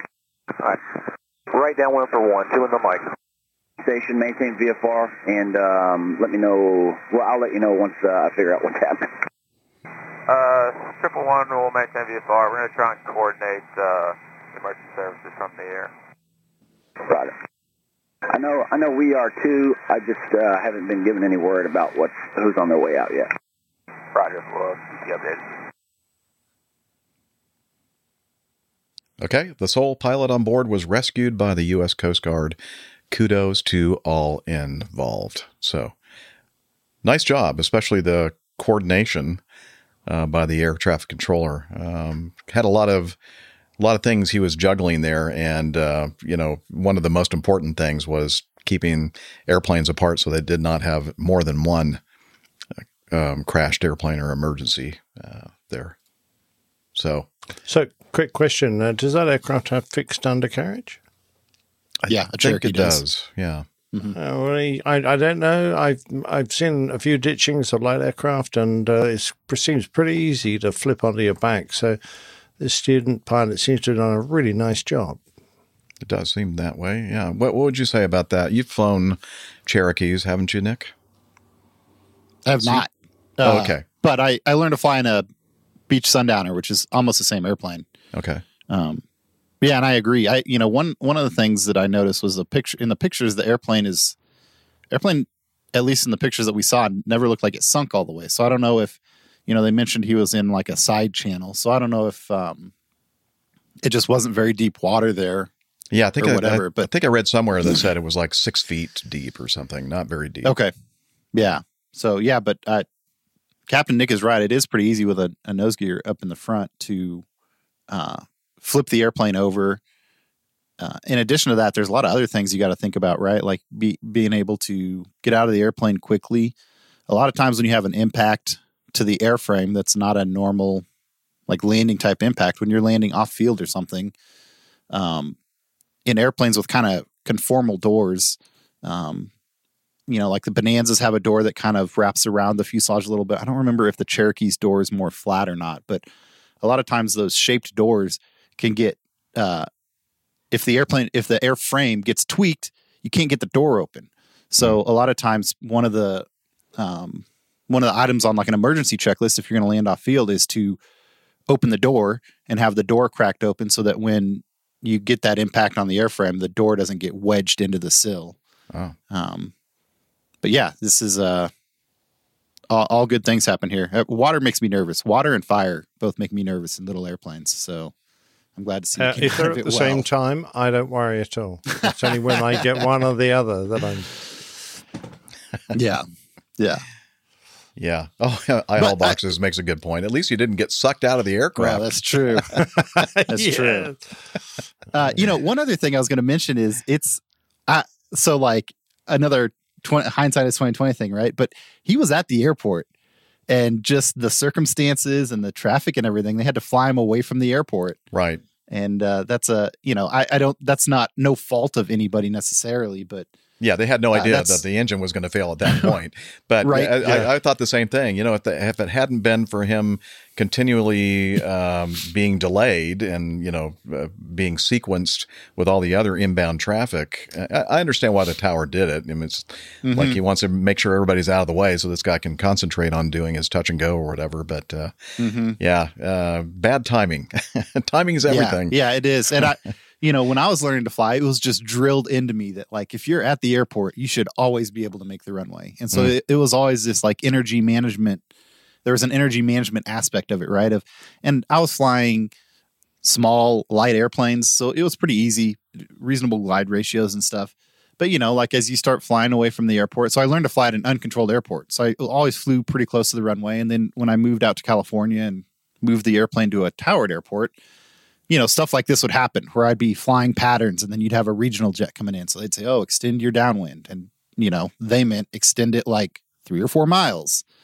And I was like, ah, I start getting airsick when I can't see the runway. Mm. And, uh, you know, and so you climb a little bit and you, you try to maintain that energy management, you know, where you at least have a chance if something happens. And that's one thing that I kind of fought when I started flying bigger airplanes, the C forty-seven, especially because of the, Because of the way you have to manage those engines, it's a lot harder to, you can't just come down. And, you know, I was uh, I was fighting energy management kind of in the inverse because I'd start flying away from the runway and I'd get high and I'd get a little more energy and you turn back in. And and so uh, it, it, that was one of those mindset things that I kind of had to overcome, hmm. flying a little airplane, always thinking, okay, the engine's going to die. How am I going to be able to get back to the runway? To managing energy in a multi-engine airplane where you don't have to worry about that. Mm-hmm. Very interesting. Uh, we have another uh, item in our news that we're going to hold over for the next show uh, that has a lot to do with uh, energy management as well. And it was a it was a positive, uh, happy ending outcome uh, for the uh, pilot involved. And uh, it was another uh, engine loss of engine power situation. And uh, so we'll, uh, as I said, we'll save that Teaser. for Teaser. next week's show. So make sure you're here while we Uh, watch the video and talk about it. And uh, with that, I think it's uh, time now for us to do the Getting to Know Us segment. That time of the show where we get to know each other. And Liz is singing in the background. Getting to like us. Getting to hope you like us too. All right. Um, so, um, nothing been happening at all with me no. or Liz yeah. or, or you, Nick, yeah. uh, Captain Nick, but let's start with, let's start with Nick C. See what's been going on with, with you. Uh, yeah. So I haven't been on a couple of weeks. I was, I traveled, I had to do some traveling for work. Uh, for me, unfortunately, that entails a bunch of small airplane, not, well, not small, like, Uh, G A airplane, but small airliner travel. Mm-hmm. So because of the the place that I live and then the place that I go to work, um, a lot of times, I think this trip I flew a Embraer one seventy-five from Wichita to Denver, and then a C R J two hundred from Denver to Slough, so which is like a two hour, forty minute flight. And it's uh, mm. feels like it's bordering on a war crime to make people sit in a C R J two hundred for three hours. Um, and it's... I, You know, I, I just so I everybody chuckle. understands what SLO is. Oh, San Luis Obisco, California. Sorry. yeah, right. yeah. Uh, that's the town. It's a coastal town in California that, that like I travel to flight. for work mm-hmm. and used to live. Um, but man, I was sitting there. And of course, you know, the C R J two hundred has the tiny little um, bins in the top. You can't can't take any sort of normal shaped bag into the airplane because it won't fit in the bin.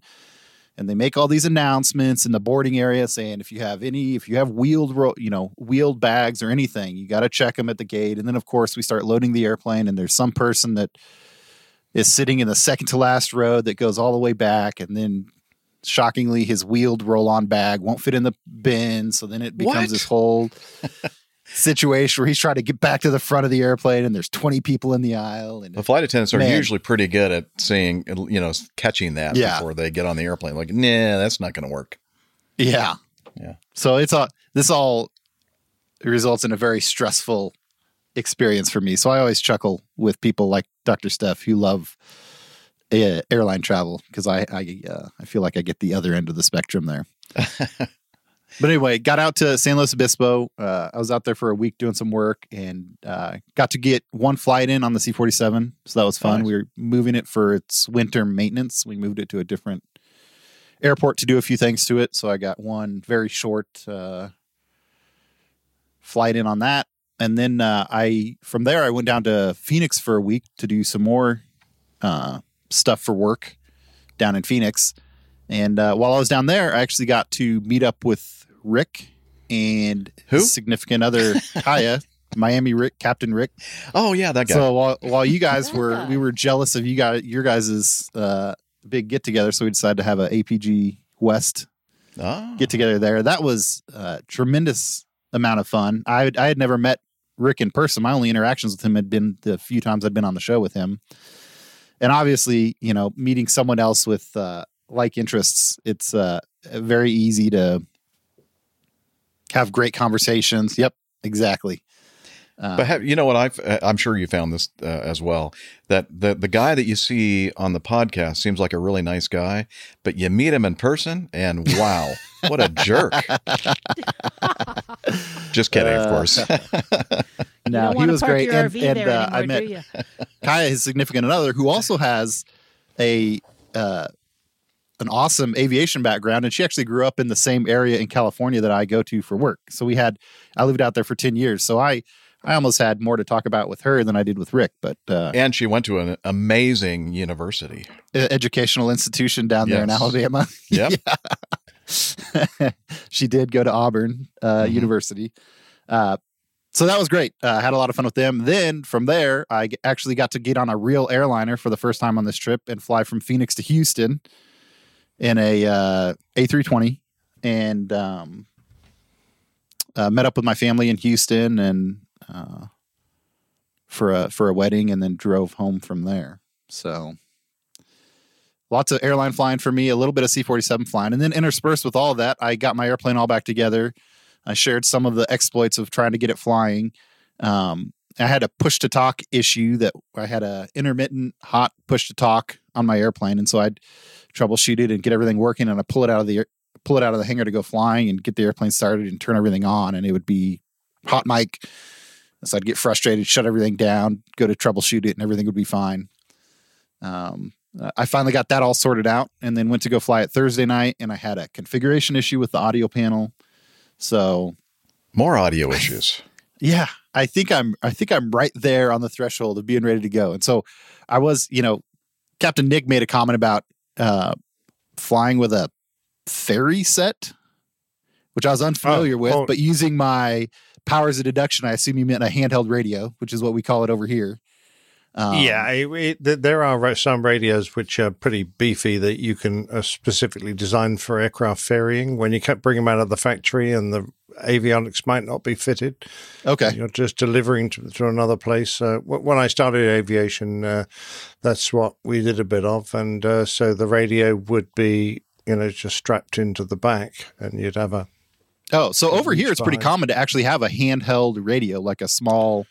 All right. Transceiver radio. That's what, so like the Luscombe that my dad has that I fly a lot doesn't have an electrical system. And so that's what we use to operate well, I'm, the airplane I'm completely. Guessing these old sets were probably valve. We're going back a bit now. So, sounds like it. Anyway, so I, so I, I decided this was Thursday night and I decided, all right, I'm tired of waiting. I'm just going to get the handheld and I'm going to go fly the airplane just to fly the airplane. And Friday morning Excellent. I wake up and I look at the T A F. And it says, uh, you know, winds of twenty to thirty knots and then wind shear alert of fifty knots at, two, at two thousand feet. And I thought, you know, I've touched, I've touched every little part of this airplane. And just in case I need to deal with anything, I probably don't want to no. be dealing with a ton of weather as well. So yeah. still yeah, holding out on that. High winds well, in, uh, in Kansas. That's, that's I know. Crazy. Shocking. Never heard of that. That's a hell of a wind shear, isn't it? Yeah. Yeah. Especially in a little airplane, I would think. I try to avoid them, so I don't really know what it would actually do, but it doesn't sound good. No, it doesn't sound like it'd be fun to fly in that kind of weather. Uh, a lot of turbulence involved. I'm glad you uh, worked mm-hmm. out the hot mic issue and the other audio issues. Mm-hmm. And uh, you'll have to you'll have to let us know how it goes when you actually get that thing back up in the air. Yep. Yeah, and a little video would be nice. Mm-hmm. Sure. That would be nice, yeah. Anything else? Um, we missed you uh, on the show, so I'm glad you're back. And uh, talking about um, experiences as a passenger aboard an airplane, uh, I got a chance to experience that myself. And I realized that I do not like flying on airplanes unless I'm in the cockpit of an airplane. Flying the airplane? Yeah. I was, uh, so I guess we, I, we can transition into the, the big, the big uh, journey over to uh, London. Would that be all right, Liz, you think? Yeah. All right, good. Let's talk about it. Okay, so uh, the last, was it last weekend? All right, yeah, last weekend, mm-hmm. last Saturday, yeah. a week ago, uh, was the big four hundred uh, episode celebration. Armando's having to think about it. Was it four hundred, Armando? Matt, what do you think? We're we're yeah, looking at yeah. some uh, some overlays now on the uh, video of the uh, P T U K four hundred uh, episode celebration. Uh, they h- held this at the uh, Brooklands Museum. Uh, I guess you'd say what southwest of London, Nick? Um, uh, and yeah, and, uh, not not very far. It's uh, just inside the M twenty-five, so yeah, very much on the edge of London. Okay. So, uh, yeah, um, we, we've been, uh, you know, those of us, many of peop, many of the folks that watch our and listen to our show also are subscribers of the Plain Talking U K podcast, and they knew all about this big celebration they were having. And we've been planning on, you know, or I've been planning on attending for quite some time. And, uh, so as we got a little bit closer, um, I was thinking maybe Liz might enjoy going as well. And so uh, because of my personal situation, my travel dependence, um, travel benefits kind of situation has changed a bit. So I went ahead and designated Liz as a travel companion. Uh, and I, well, first I asked her, if, if I can get this to work, would you be able to go over to uh, London with me uh, for the you know P T U K celebration, and so she quickly determined that she could find uh, some lodging for her two animals, and um, she said, "Yeah, let's do this." So she flew down from Toronto to Atlanta, and then I joined her in Atlanta, and then we had the wonderful passenger experience uh, going from London to I mean I'm sorry from Atlanta to London. Um, You know, I don't want to draw this thing out too long, but uh, it was looking, you know, several weeks ahead and then several days ahead of time that uh, Liz and I were going to be able to sit up uh, front in uh, the uh, Acme One seating, the uh, uh, the business class uh, section of the uh, airplane, and get wined and dined and lie flat seat and all that kind of stuff. And then, of course, about two days before the flight, uh, I was looking at the standby list and. Darn it, somebody senior to me, hired in nineteen eighty-six, not eighty-eight, uh, two of them uh, put themselves on the list. Yeah, they must really be old. And uh, I thought, oh, darn it. And, in, and the number of seats available kept shrinking as we got closer and closer to the uh Well, those seats aren't very big to start with. Oh, I know. The seats, I'm sorry. The number of seats uh, were, oh, okay. was decreasing. You. No, you didn't. I just said it wrong. and uh, so, yeah. So we uh, – I'm thinking, well, you know, at least we're going to be able to get into this new section. I think they call it uh, premium select. It's kind of like select. a like a domestic first class kind of seat. And, uh, you know, the food choices and that kind of thing aren't as great as being up there in the uh, in the Acme One section. Uh, but uh, and then as we were waiting at the gate, oh, by the way, when we got there, um, we were sitting there and I'm looking out the window going, hmm, it's getting kind of close to the time where we start boarding, and I still don't see an airplane out here. So they finally Uh-oh. made an announcement and said, yeah, instead of the six thirty departure time, it's now going to be eight o'clock. Uh, because the airplane that they were going to use, I guess, that had just arrived from London, uh, had some kind of a mechanical issue. So they had to substitute it with another uh, seven sixty-seven four hundred. So we got a, kind of got a late start. And then we were uh, starting the boarding process, and then I noticed that Liz got one of those uh, Acme One seats, and I went, that's great. She gets to sit up front and enjoy all that luxury, and then I'll be in the premium select, and I'll be fine. And uh, so we boarded, and she was up there, and what, what was your seat, uh, Liz? one C or one something A. like that? one A? one A? No, wait a minute. Oh, no, no that's seat, that's, that's Neville's seat. You can't, yeah, you can't it be a Neville seat. It couldn't be one A. one C. Yeah, it was one C. And uh, I noticed, uh, like the row behind me over to the right near the window, the, uh, there was a discussion this guy was having with his seatmate, and he was kind of complaining. He was a million miler and and had used a certificate to uh, upgrade to the uh, the business class. And uh, somehow that somebody had dropped the ball or something there, and I'm hearing all this. And then he's talking with a gate agent, and they're trying to work all this out. And I'm thinking, hmm, I'm thinking... that this is not going to bode well for Miss Liz up there in one C. And sure enough, uh, the guy went up to, and talked to the agents, came back, and he said, please follow me, sir. And so uh, the guy that was supposed to be in one C to begin with uh, ended up uh, swapping with uh, Liz. And so she was back in the slumming it in the premium select section. No problem. No, it wasn't, it wasn't bad at all. And so we uh, flew over to London and were picked up by... Uh, Captain Nick's lovely wife, Jilly, at the airport, and uh, she carted us over to their wonderful house in uh, Liss, in Hampshire, and uh, we got a chance to to visit and to eat some um, just amazing food. Uh, the those cold. In fact, I, I'm I'm not going to talk about the food right now because I think my stomach is going to start growling, and it's going to be kind of embarrassing. Oh, well, there's but, plenty of whiskey as well. Yeah, we had some whiskey uh, after the evening uh, dinner, and uh, yeah, it was it, it. We had a great time. And then the next day, uh, we headed over to uh, the Brooklands Museum and uh, took part in the uh, celebration. Nick was showing some overlays from from that uh, that experience, and there's a, a great picture that we're showing now on the video of the big group of people, probably most everybody there. Maybe some people didn't make the photo, but it's a pretty, there, so. pretty, pretty big group of folks that um, are uh, standing in front of Concord at the Brooklands Museum. And uh, yeah, it was it was a fantastic. It was a little chilly out there in the wind. Um, that was freezing. Anyway, uh, so some more photos uh, we're showing here. Uh, Steph made it.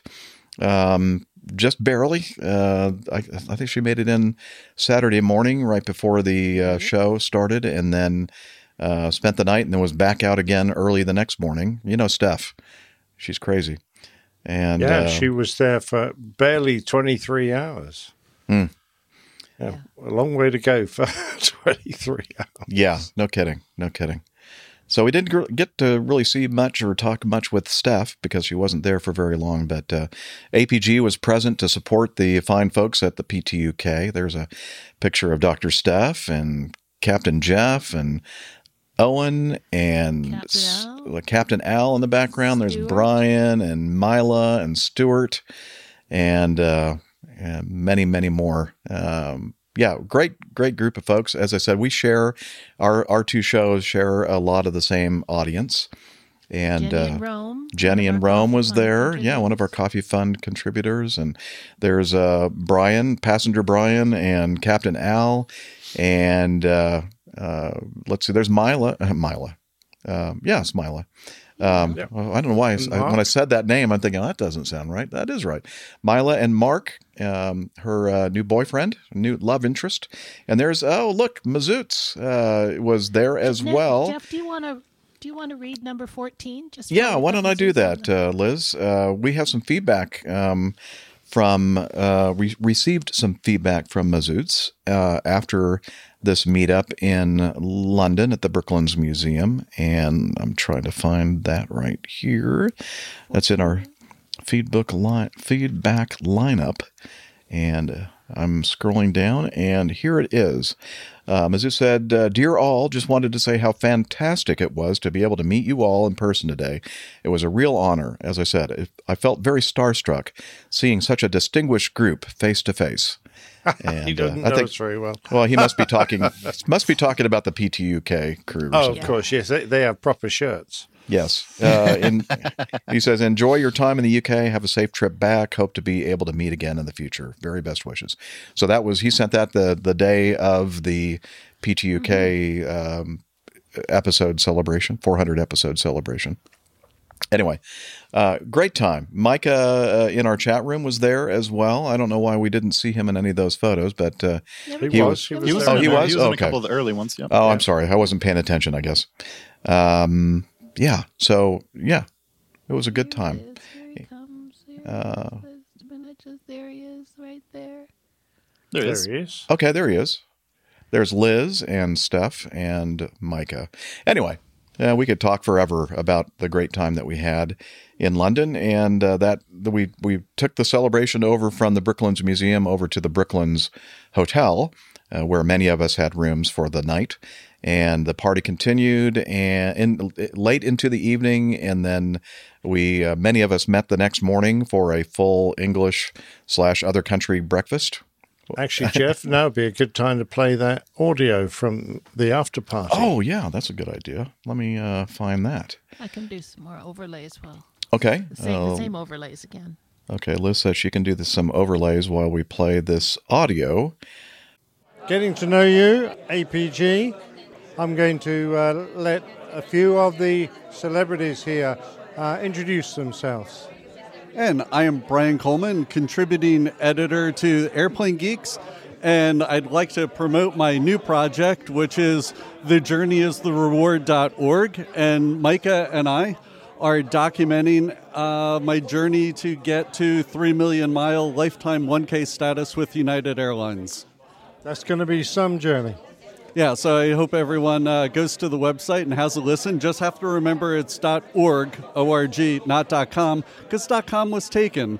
It's not being used, but it was taken. So I was very, very sad about that. Yeah, someone obviously thinks they can make money out of it. Yep, that's exactly it. Thanks, Brian.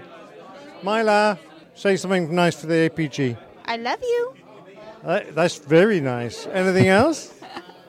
No. No? Okay. Pip has got something nice he's going to say. I'm fond of you all. Oh, okay, that's very nice. Uh, say something for... Hello. That was... You might at least introduce yourself. John Warner. Well done, John. Say something nice... I'd like another beer. Wouldn't we all?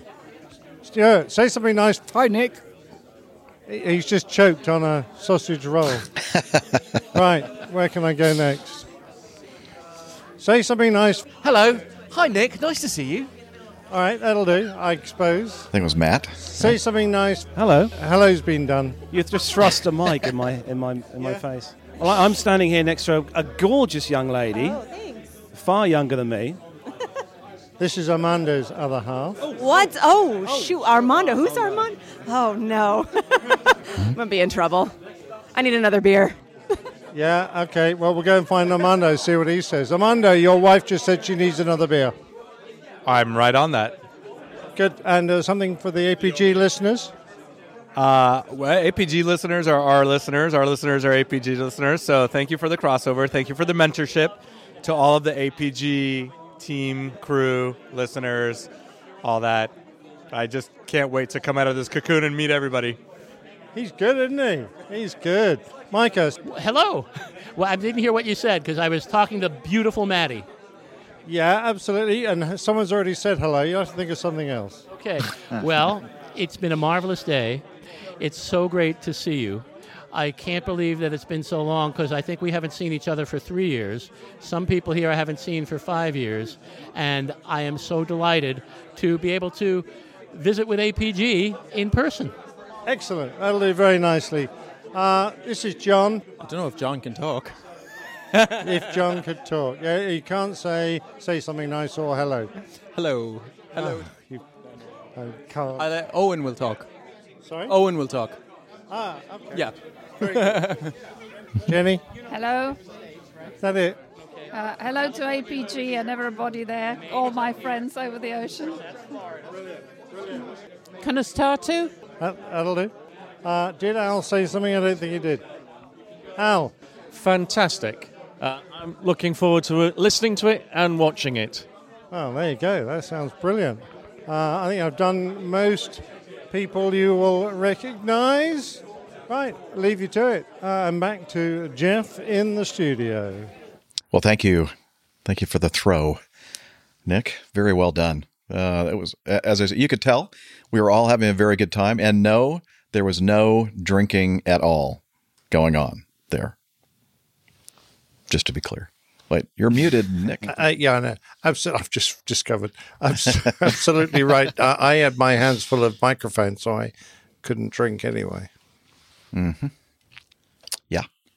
Uh, Nev says, oh, Neville's, Nev is in our live audience. Thanks to all of the A P G crew for making such a massive effort to come over. It was delightful to see everyone. It was delightful to see Nev as well. Was he the one that said he had to get a beer? Probably, yep. Yeah. Actually, know. most yeah. of that yeah. time I was doing that, uh, Nev was behind a camera interviewing other people. Yeah.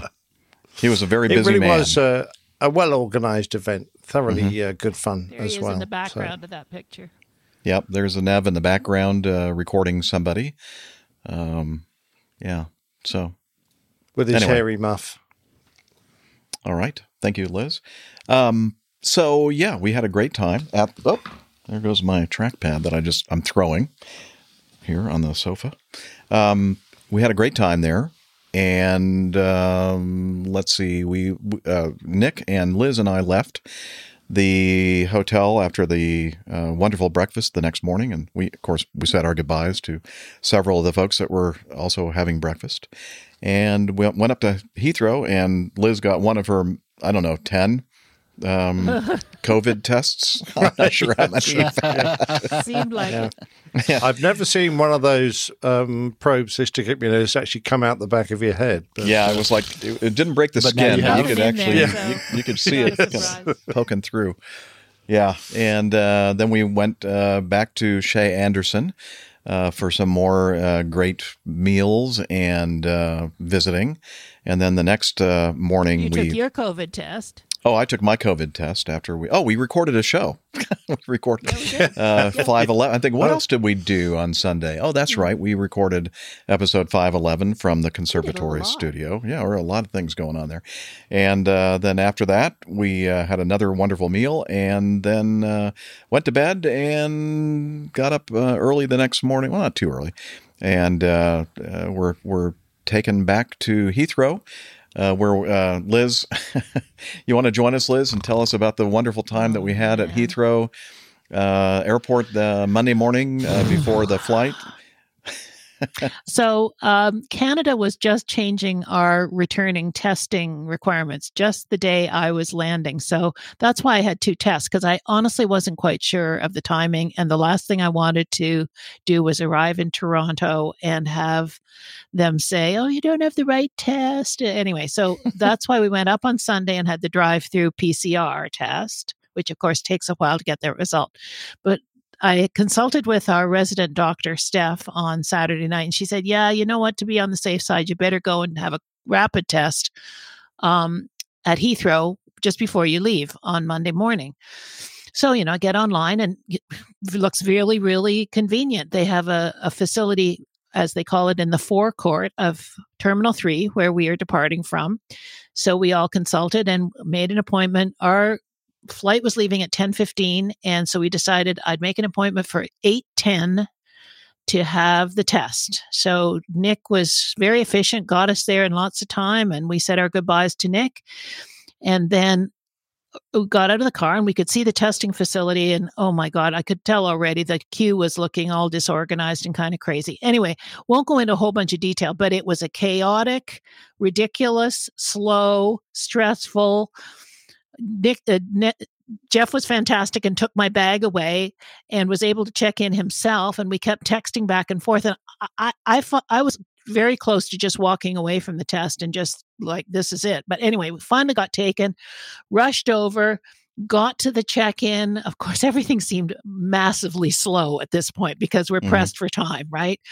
Um, because you're supposed to check in uh, no less than an hour before the flight, and we're looking at the clock. And anyway, got checked in. It was, it was like uh, one hour and five minutes, one hour and four minutes, one hour and three oh, minutes. And I'm looking, and the person that was still in front of us was still doing something. Yakety, and we were like, ah, like you have to check in within sixty minutes. Okay. Go and oh, we've made it right anyway. Under the wire. Yeah. We got checked in, ran upstairs. Well, I don't run much these days, but anyway, got upstairs, going through the security. And of course, Jeff has all his electronics with him. And I had a couple of things that they didn't like the look of too. So that took a while to get through there. Oh, anyway, we, we made it. We just made it to the gate. So, but that testing thing was just horrendous. When you, when you were Luckily, at the testing, I was negative, both of them. Yeah, once when you were at the testing facility, Liz, I was already looking at the next day's flight. Um, the you know the yeah. next morning's flight back to Atlanta, because I'm thinking, I don't think this is going to work. But looks like no. there are lots of seats tomorrow morning. We'll just have to figure out where we're going to stay. But you know what, Jeff? Tonight, we, I would have needed another test, but anyway, we were oh, there. We shoot. didn't need it. So Ugh, whatever. That's right. Anyway, we got on and we got we both got to one on the flight home. So I'll just take this opportunity before I, I step out again. But thank you, Jeff, for everything. I mean, you really enabled my trip over there, and I really appreciate it. So oh, thanks a lot. It was nothing. It was a lot of fun. I'm glad that you were able to to join me. It was kind of fun having a travel partner. It was, so. it was fun. Anyway, got to Atlanta. Jeff and I parted company. I took an Air Canada E R J one seventy-five that was just a little crap can. Um, uh, Air Canada, may I say, not Delta, not uh, Acme, was still Air Canada. Anyway, arrived in Toronto about uh, just a little crap after can. eight p.m. Luckily, it was very quick through the immigration customs thing. Didn't need another test, thank God. And uh, staggered in about twenty-one hours after getting up at Nick's place. Ooh, but it was a great trip. You gotta love long haul. No, yeah, you I don't. I love it. Anyway, thanks again, Jeff and Nick and sure. Jilly. It was just fantastic. So uh, I'll pass that on. You're very welcome. Crap can sounds like maybe a show title. Oh, that's it. Yes, quite right too. The old crap can flight back to Canada. Anyway, uh, yeah, it was it was a great time. It was whirlwind, uh, not a lot of time, not quite as whirlwind as uh, Doctor Steph's quick trip over there, but uh, still, we we packed in a lot of uh, a lot of visiting and a lot of eating and a lot of recording of shows and uh, meeting uh, great people. So um, very memorable. Had a great time. So. Um, yes, we uh, did. Uh, iHaul Boxes is asking if we got a chance to drive in Nick's Audi, and we did, uh, or at least I did. I don't know if uh, Liz got a chance to, but I've been I've been in that bucket of bolts before. Yeah, yeah, that Nicolau thing. Yeah, yeah, it was. Uh, yeah, we had to make uh, two journeys up to Brooklands to uh, dump uh, our guests there. So Jeff and I went in one, and Gillian, um, Liz went in the other. So. Uh, I'm not quite sure why we had to do that. I've forgotten now, but we I think had that to. Uh, Liz wasn't feeling one hundred percent that morning, so she just needed to take oh, a little bit right. of extra yeah. time. She she had a bit more of a relaxed morning, and I think uh, she made it up though. Honestly, uh, I think she just didn't want to spend any more time with us than necessary, Nick. So, and I think Guilty. that she's yes, yes, she's more fond of uh, Jilly than she is the two of us. Who can blame her? Yeah. Oh, I'm sorry, Liz, I turned off the clean feed, but I got it back on. Uh, I, turned, I turned it off because you were when you were here in the right. in StreamYard, it was I was hearing like double voices. And like, ah. Yeah, and that's that's hell. I understand. Yeah, for sure. Okay. Um, so yeah, that's so that's what we did okay, we're talking last about week. The last show there, Jeff. Let's talk about the cover art. Okay. Uh, before I move to the cover art, Liz, oh, I'd okay. like to just mention quickly that up here, uh, up here in the mountains of Georgia, mountains. Uh, got a uh, got a text from uh, Mike Carroll's dispatcher, Mike, and he said, "Hey, we're up here. Uh, the fam and I are up here, uh, kind of not too far from where you're hauling up." And he said, "You want to get together?" And I said, "Yeah, sure." So we went over to the little kitschy, kitschy town of Helen, Georgia. It kind of, it kind of uh, purports to be some kind of a yeah German village in the North Georgia mountains, and they really do it up. And it's it's a tourist trap, but it was a lot of fun, and we had some uh, some good German cuisine uh, for lunch at uh, German beer? the Heidelberg. German. Yeah, had had a beer. um, at the Heidelberg uh, restaurant, I think it was called, and had some schnitzel and some other goodies. And uh, it was uh, great to see Mike and his wife and family uh, while they were up here. And it was their last, basically their last day. I think they were heading back down to the uh, the Metroplex of Atlanta uh, the next morning. So just wanted to do a shout out. Great to see you, Mike and Naomi and your kids. Uh, great time. Walked around the town a little bit and took in some of the little shops and stuff. Yeah. Anyway, so there's that.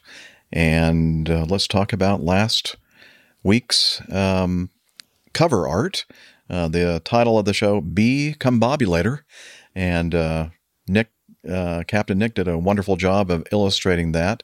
A lot of detail there in that little, I guess, steam gauge uh, with the A P G logo there and A P G. Uh, well, that's an airspeed indicator because oh, if okay. you remember, one of the stories was a bee that crawled oh, inside a yeah. pedo, pedo tube. Okay. So that's a, it's an A S I, and then behind it's the combobulator, because you became incredibly discombobulated at the end of the show. I think that was the... But I did, I managed to combobulate, though, before the end of the show. You did, uh, using the combobulator. Yes, or the recombobulator. Or the bee combobulator. Yeah, or the bee combobulator. Yes, exactly right. Yeah. I love it. Uh, and the show number is in there, so uh, it wasn't a hard one this week. I found it. Uh, where is it? Well, obviously I, I didn't, it was. I, you know, I didn't look for it, to be honest. Um, where Where let is Nick it, say. Liz? Let Nick say. No, okay, where is it, Nick? Uh, it's at Uh, follow the airspeed indicator needle downwards, and you're looking mm-hmm. for five eleven. Yeah, oh, right, there it is, right there. It's, uh, right the, the, the indicator is pointing right, right to it. Arrow. Yeah, absolutely. And of course, near the center, uh, just beneath the uh, wings of uh, Acme, uh, there's mm. an A P G. I did see that. Yeah, oh, very right, clever. Good. Very nice. Uh, he, anyway, great artwork. Thanks, Nick. As usual. As usual.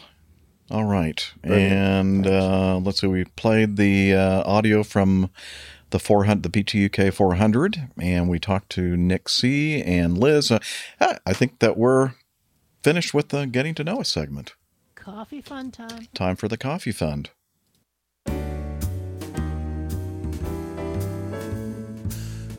Johnny, how much more coffee? No thanks. I love coffee. I love tea. I love the A P G community, coffee and tea, and the Java and me. A cup, a cup, a cup, a cup, a cup. Oh yeah, that's Jeff Smith. Did I mention him? Uh, he's the one singing this wonderful A P G Java Jive. And the reason why he's singing it is because we're going to talk about how you can join the Coffee Fund Cadre or the Coffee Bar Club, your choice, uh, all the same thing. It's your way of contributing to the show. And a couple different ways to do that. One is called the ca- Coffee... What is it called? Coffee Fund Classic Method. Since the last episode, we have... Alistair Kerr, Randy Ackerman, Felicity Pine. I think that's the first time that I've seen that name. And Mazutz Karim. We see his name all the time. Thank you very much, all of you, for your very generous contributions to our show. And the other way to support the show is to become a patron of the show. And we don't have any new patrons since the last episode. But again, uh, you can learn more about how you can join the Coffee Fund Uh, cadre by heading over to airlinepilotguy.com slash coffee. You'll be glad you did. We will too. Sorry about and that. And we'll be glad that this segment's over. Yeah. Guess what? It's time for some feedback.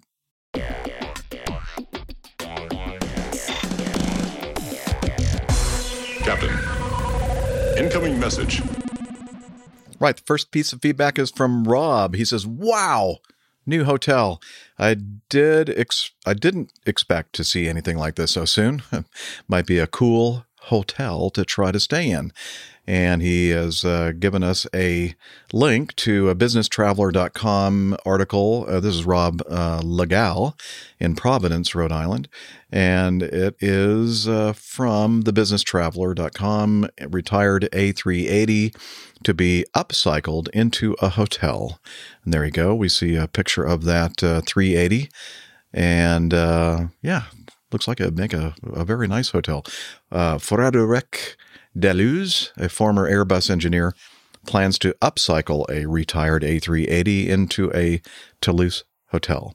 A three eighty hotel would be located at the new MEET Convention and Ex- Exhibition Center. That's M E E T T, uh, not far from the Toulouse airport, with a scheduled opening date of twenty twenty-four. Accommodation provided within the A three eighty will suit business and leisure customers alike. The plan is for thirty-one rooms comprised of standard and deluxe rooms, plus two suites.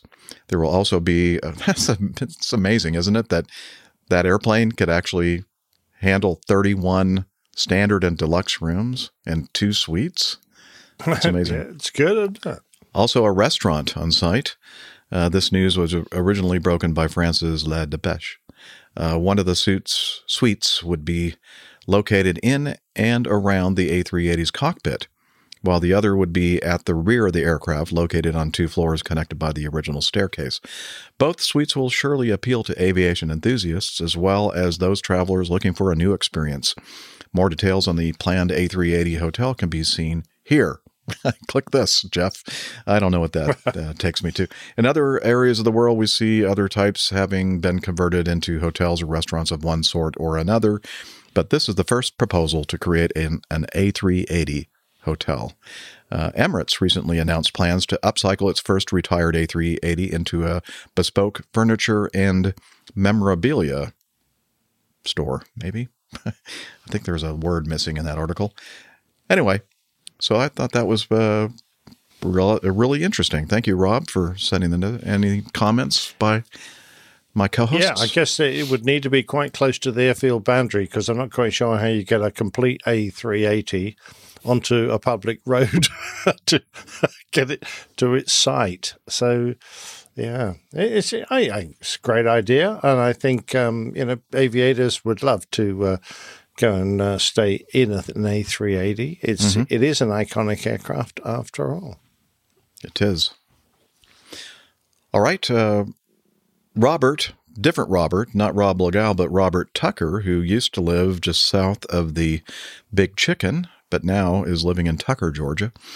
Uh, this curious retro Toronto photo popped up online yesterday, which led to some investigation about the uh, Air Canada Concorde. Uh, this was an interesting story to me, and this is from uh, C A H S dot C A. Liz, is that a like the Canada Canadian Historical Air, Society? Aircraft Histor- Canadian Aircraft Historical Society. Canadian Aircraft Historical Society. Thank you. Um, and we'll have a link to that in the show notes if you want to check out this thing. But uh, there's a picture of the, uh, I think the Boeing version or proposed S S T, uh, the twenty-seven oh seven with Air Canada livery. Um, and the article goes into talking about the fact that, uh, well, a former airline manager, Clayton Glenn, recalls a Canadian footnote to a technology caught in the crosswind of societal change. And the article goes into uh, Air Canada looking at adding a supersonic jet to their fleet, or several actually. And, um, you know, the thought process uh, of, uh, you know, whether we go with the Boeing S S T or the Concorde, et cetera.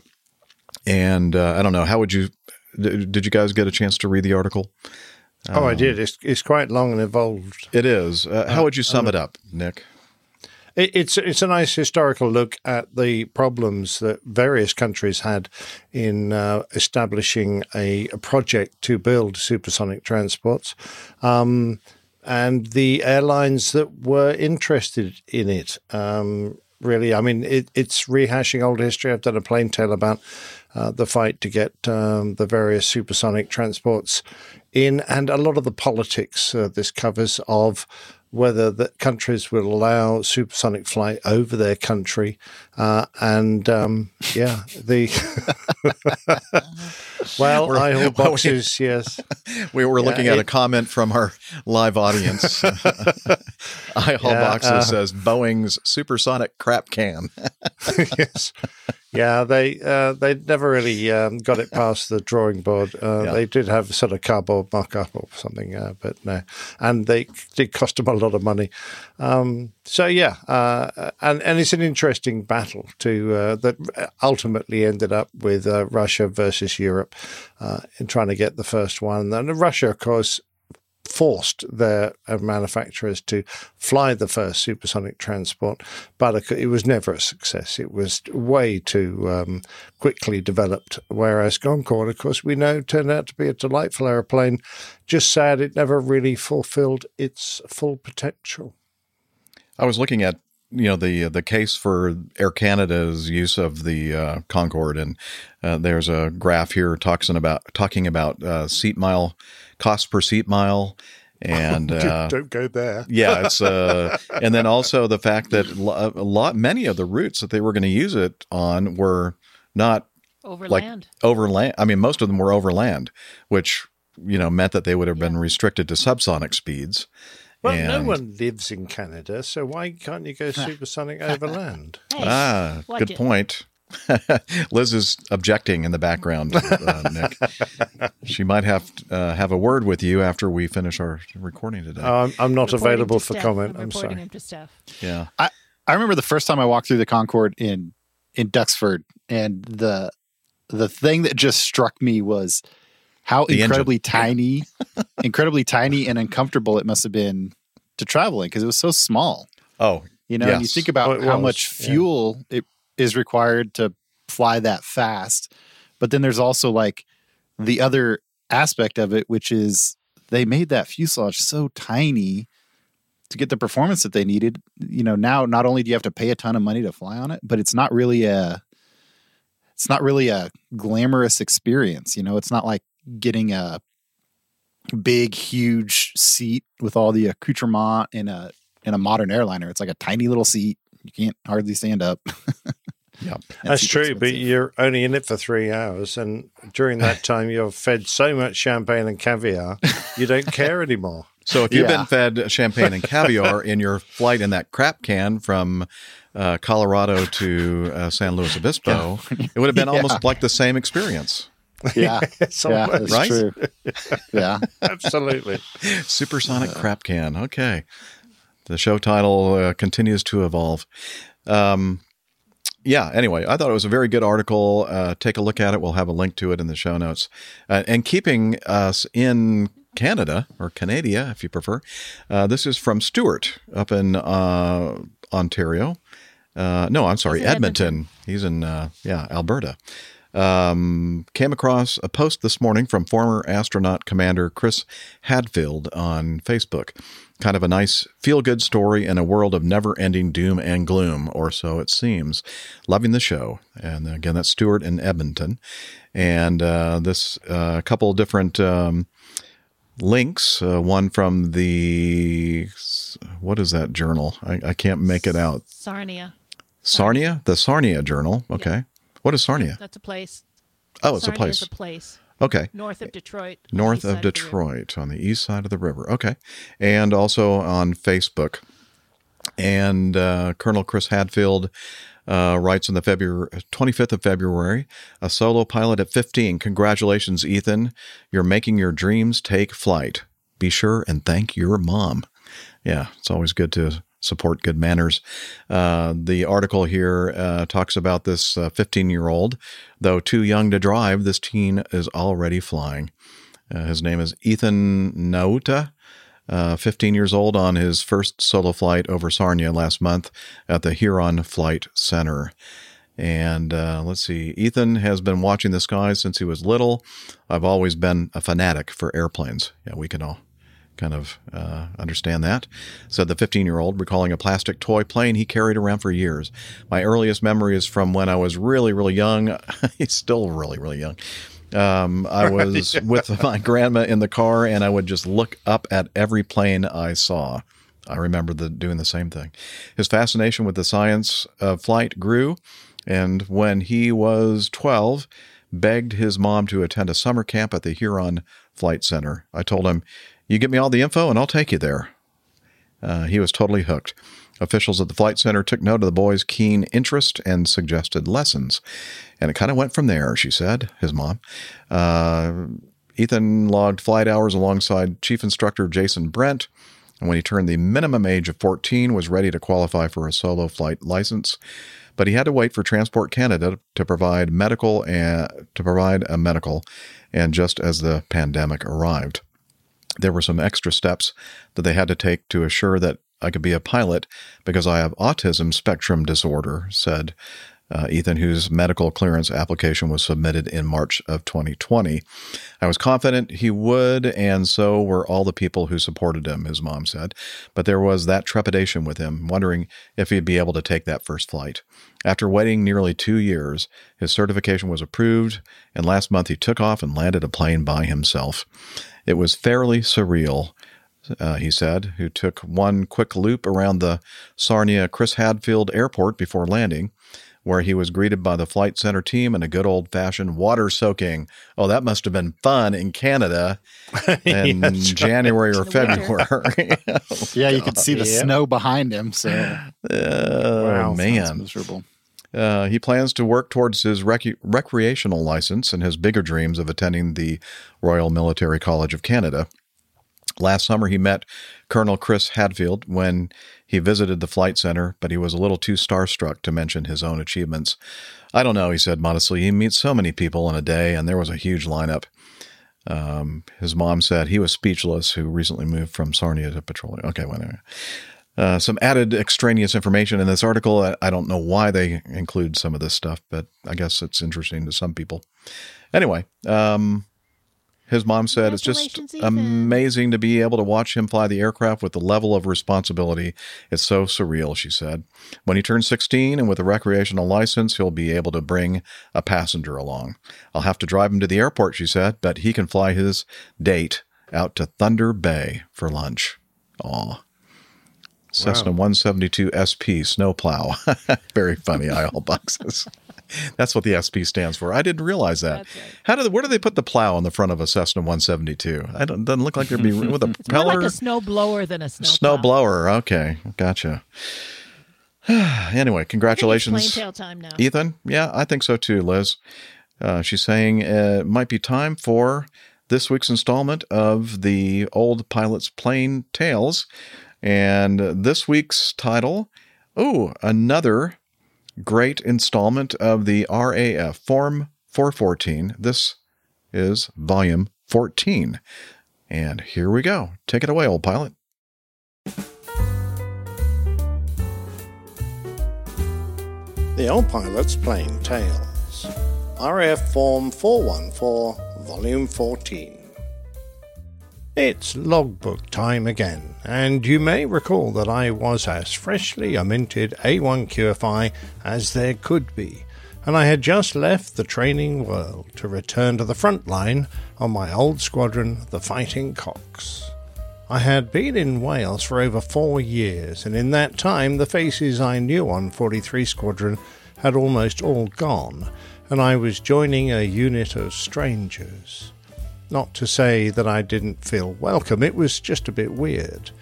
My occasional visits during major exercises had been enough to keep me current on the Phantom, so I didn't need to do a refresher course at the Operational Conversion Unit, but the squadron had cobbled together a few trips to tick enough boxes just to cover their asses, or donkeys.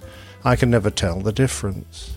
A month after arriving, I was back in the Q shed.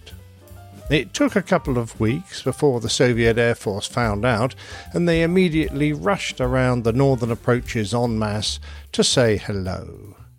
After we had launched both the Q one and Q two Phantoms, The squadron were told to get Q three airborne as soon as possible. Unlike Q one and two, which were on ten minutes readiness, the Q three aircraft needed to be generated and airborne within one hour. It was quite possible to arm and fit tanks to an aircraft within that time, but as a precaution, a fully armed Q three aircraft sat just beside the sheds just in case. With Steve, we were nominally the Q three crew. I threw my kit on, jumped in, and off we went. Joining up with a tanker, we headed north, hunting bear. Before long, we'd sidled up beside a pair of Bear Deltas with their big maritime surveillance radar in a blister on the belly. They'd been at medium level, around twenty thousand feet, and we watched them droning around for a while until Steve spotted something on the radar down low. The contacts he found were barely breaking out of M B C, main beam clutter, on the pulse Doppler display, which put us close to their beam. The antenna angle wasn't big, so they were probably thirty or forty miles away, but we had enough photos of our current bears, so we gave chase. M B C was that part of the radar return that contains reflections from the sea or the earth below. It was electronically notched out, but if our targets moved on to a ninety-degree intercept, they would be hidden in that notch and would disappear. We needed to get out in front of them, into their forward quarter, so that we could approach from an angle near head-on, say a one twenty or one fifty-degree intercept. This needed a little judicious use of burner, but we were in a Delta fit. The precise code was Delta four forty, that is Delta for three tanks, four forty for four sidewinders, four skyflash and no gun, since the centerline tank was taking up that station. I could take the wing tanks up to five hundred fifty knots and Mach one point six full, or seven hundred fifty knots and Mach one point six empty, but the centerline limit was six hundred knots and one point eight, so I was currently limited to around five hundred fifty knots, but that was enough for the job. We hooked around the front of the targets and descended down over the North Sea.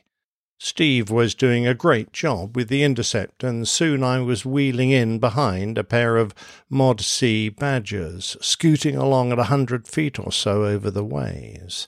Well, well, we thought. While the bears were upstairs keeping us occupied, these guys were downstairs trying to get past us. We made ourselves known to them and then popped up to find the tanker who'd been trailing along behind. We knew he wasn't too far away, since we were making use of the air-to-air function built into our TACAN nav gear.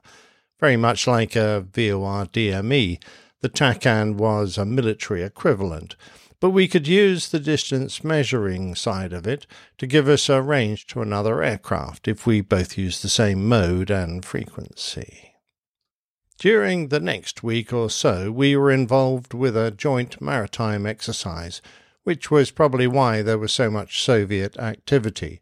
But they were long missions. In only four flights, I was airborne for fourteen hours twenty minutes. Still, good times were just ahead. We were off to Dechi.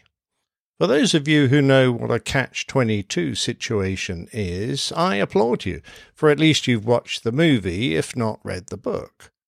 I mention this because many of the events that inspired the book happened at the Dechi Mamano Air Base in nineteen forty-four. It's situated on the island of Sardinia, to the southwest of the leg of Italy, about halfway down.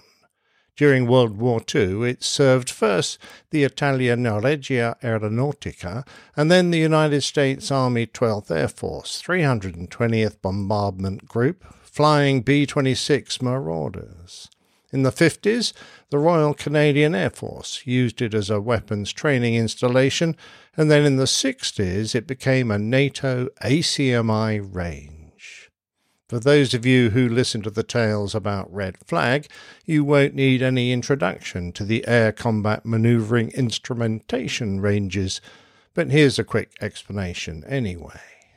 Air combat is a complex series of hard maneuvering in three dimensions and difficult to keep track of.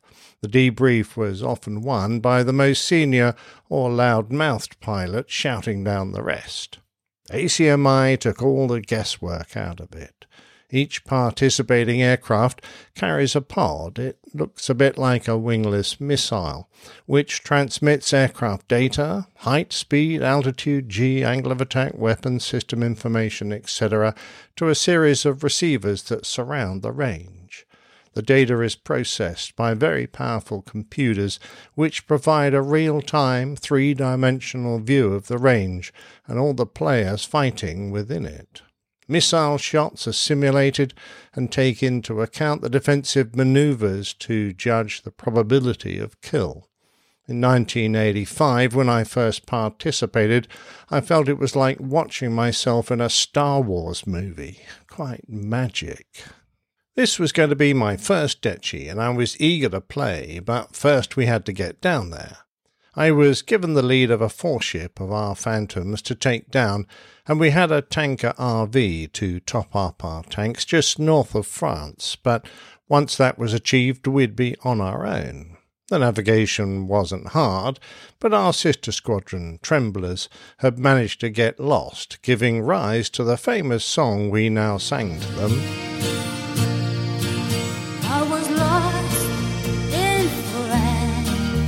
It only took two hours forty-five minutes before we ran into the airbase to break into the circuit over the mass of parked fighters below.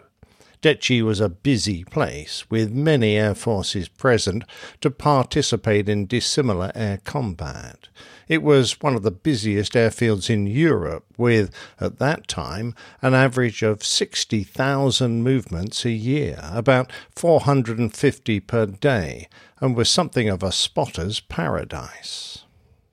June in Sardinia was beautiful, and it was a delight to shed our heavy immersion suits and wear lightweight flying suits for a couple of weeks instead. We mixed with our counterparts in the Italian Air Force, the Canadians, Luftwaffe, and the Mad Dutch, to name just a few, but mainly the United States Air Force.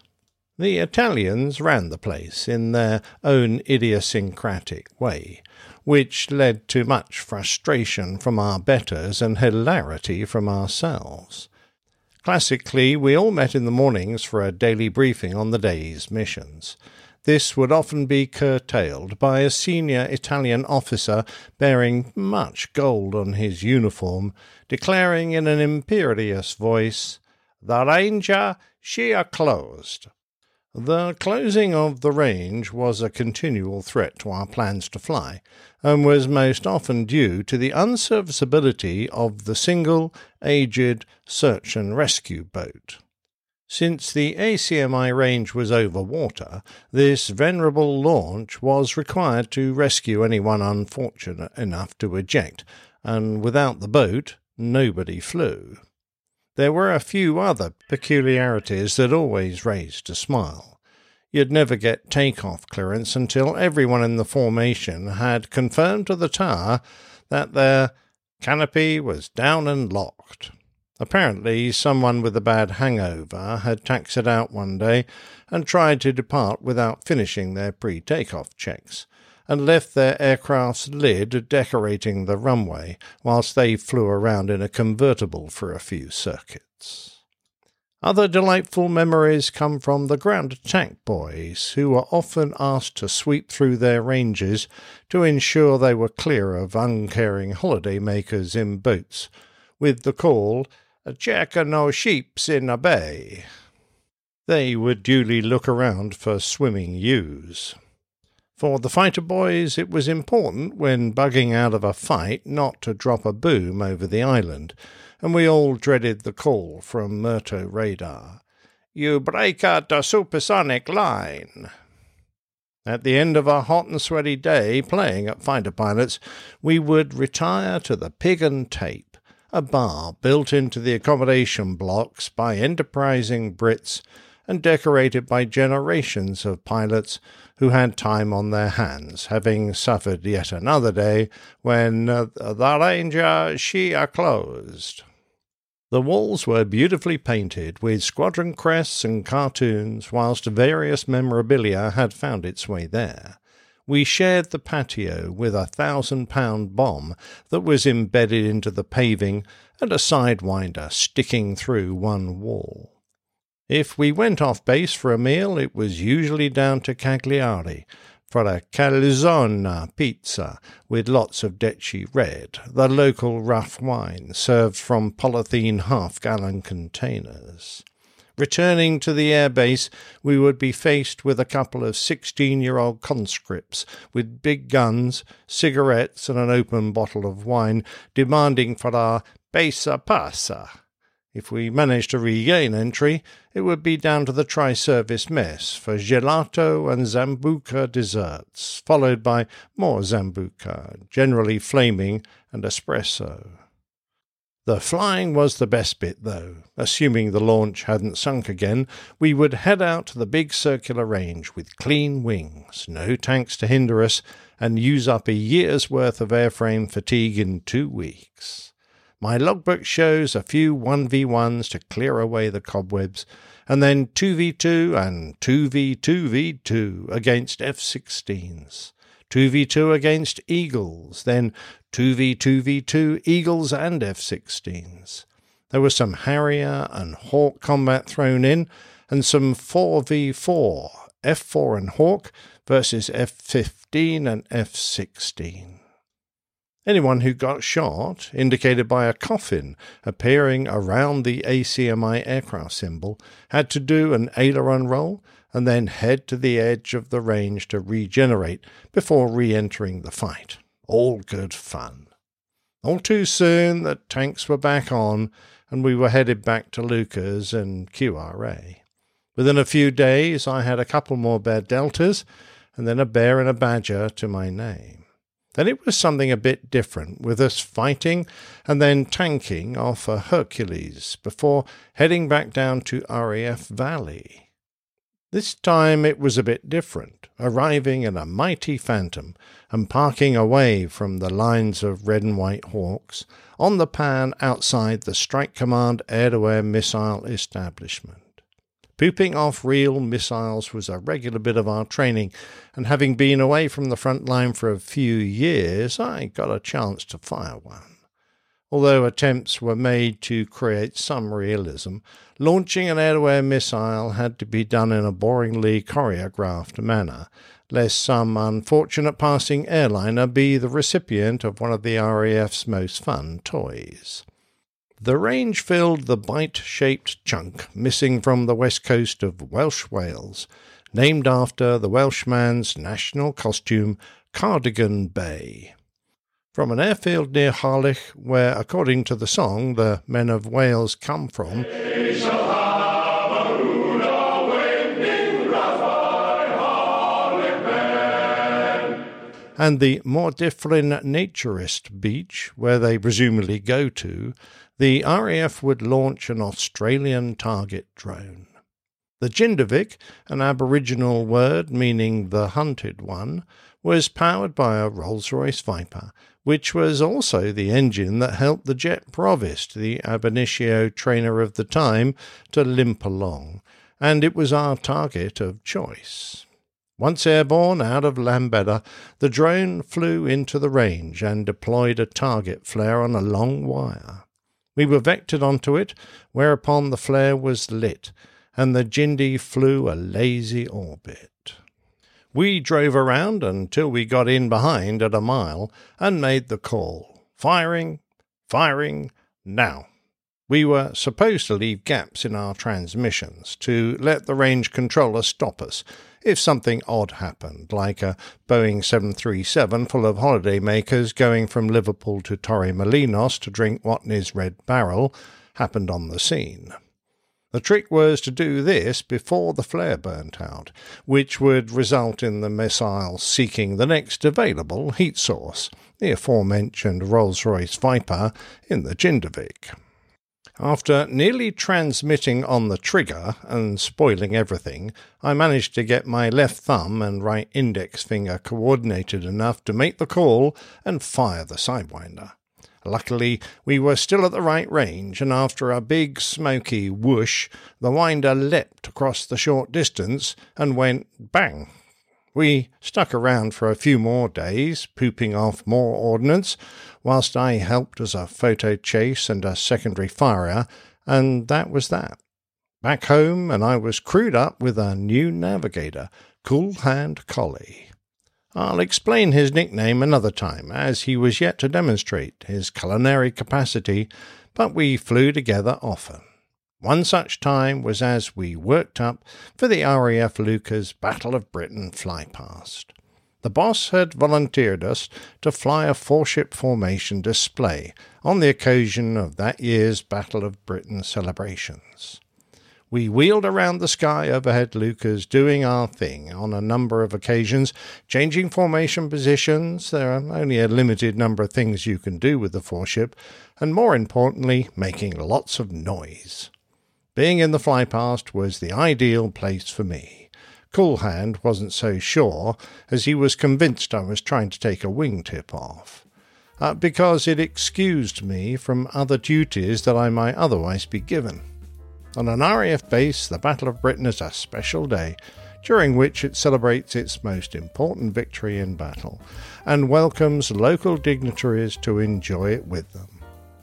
Lords and ladies, mayors and mayoresses, the well-heeled and influential, politicians and notables, luminaries and public figures, pillars of society and personalities, big kahunas and large enchiladas are all invited to a cocktail party, at the end of which there is a flypast.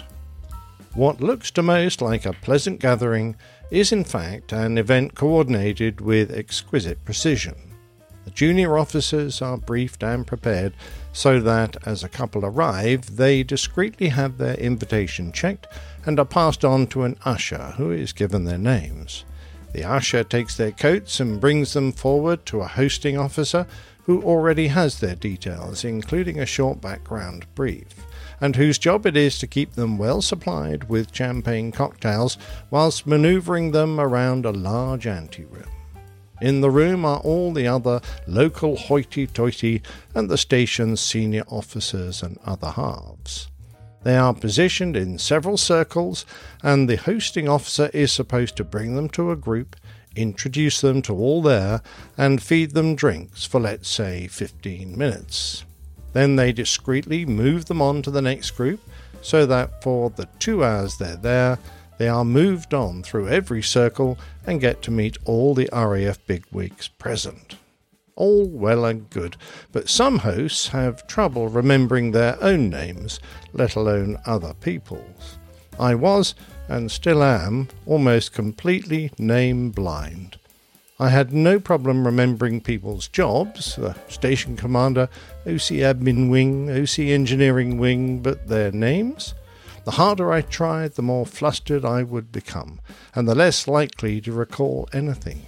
I was, and still am, so inept that I married my lovely wife, Thingamajig, specifically so that when we arrived at someone's door for a dinner party, she could remind me of our hosts' names. And apart from that, I preferred flying.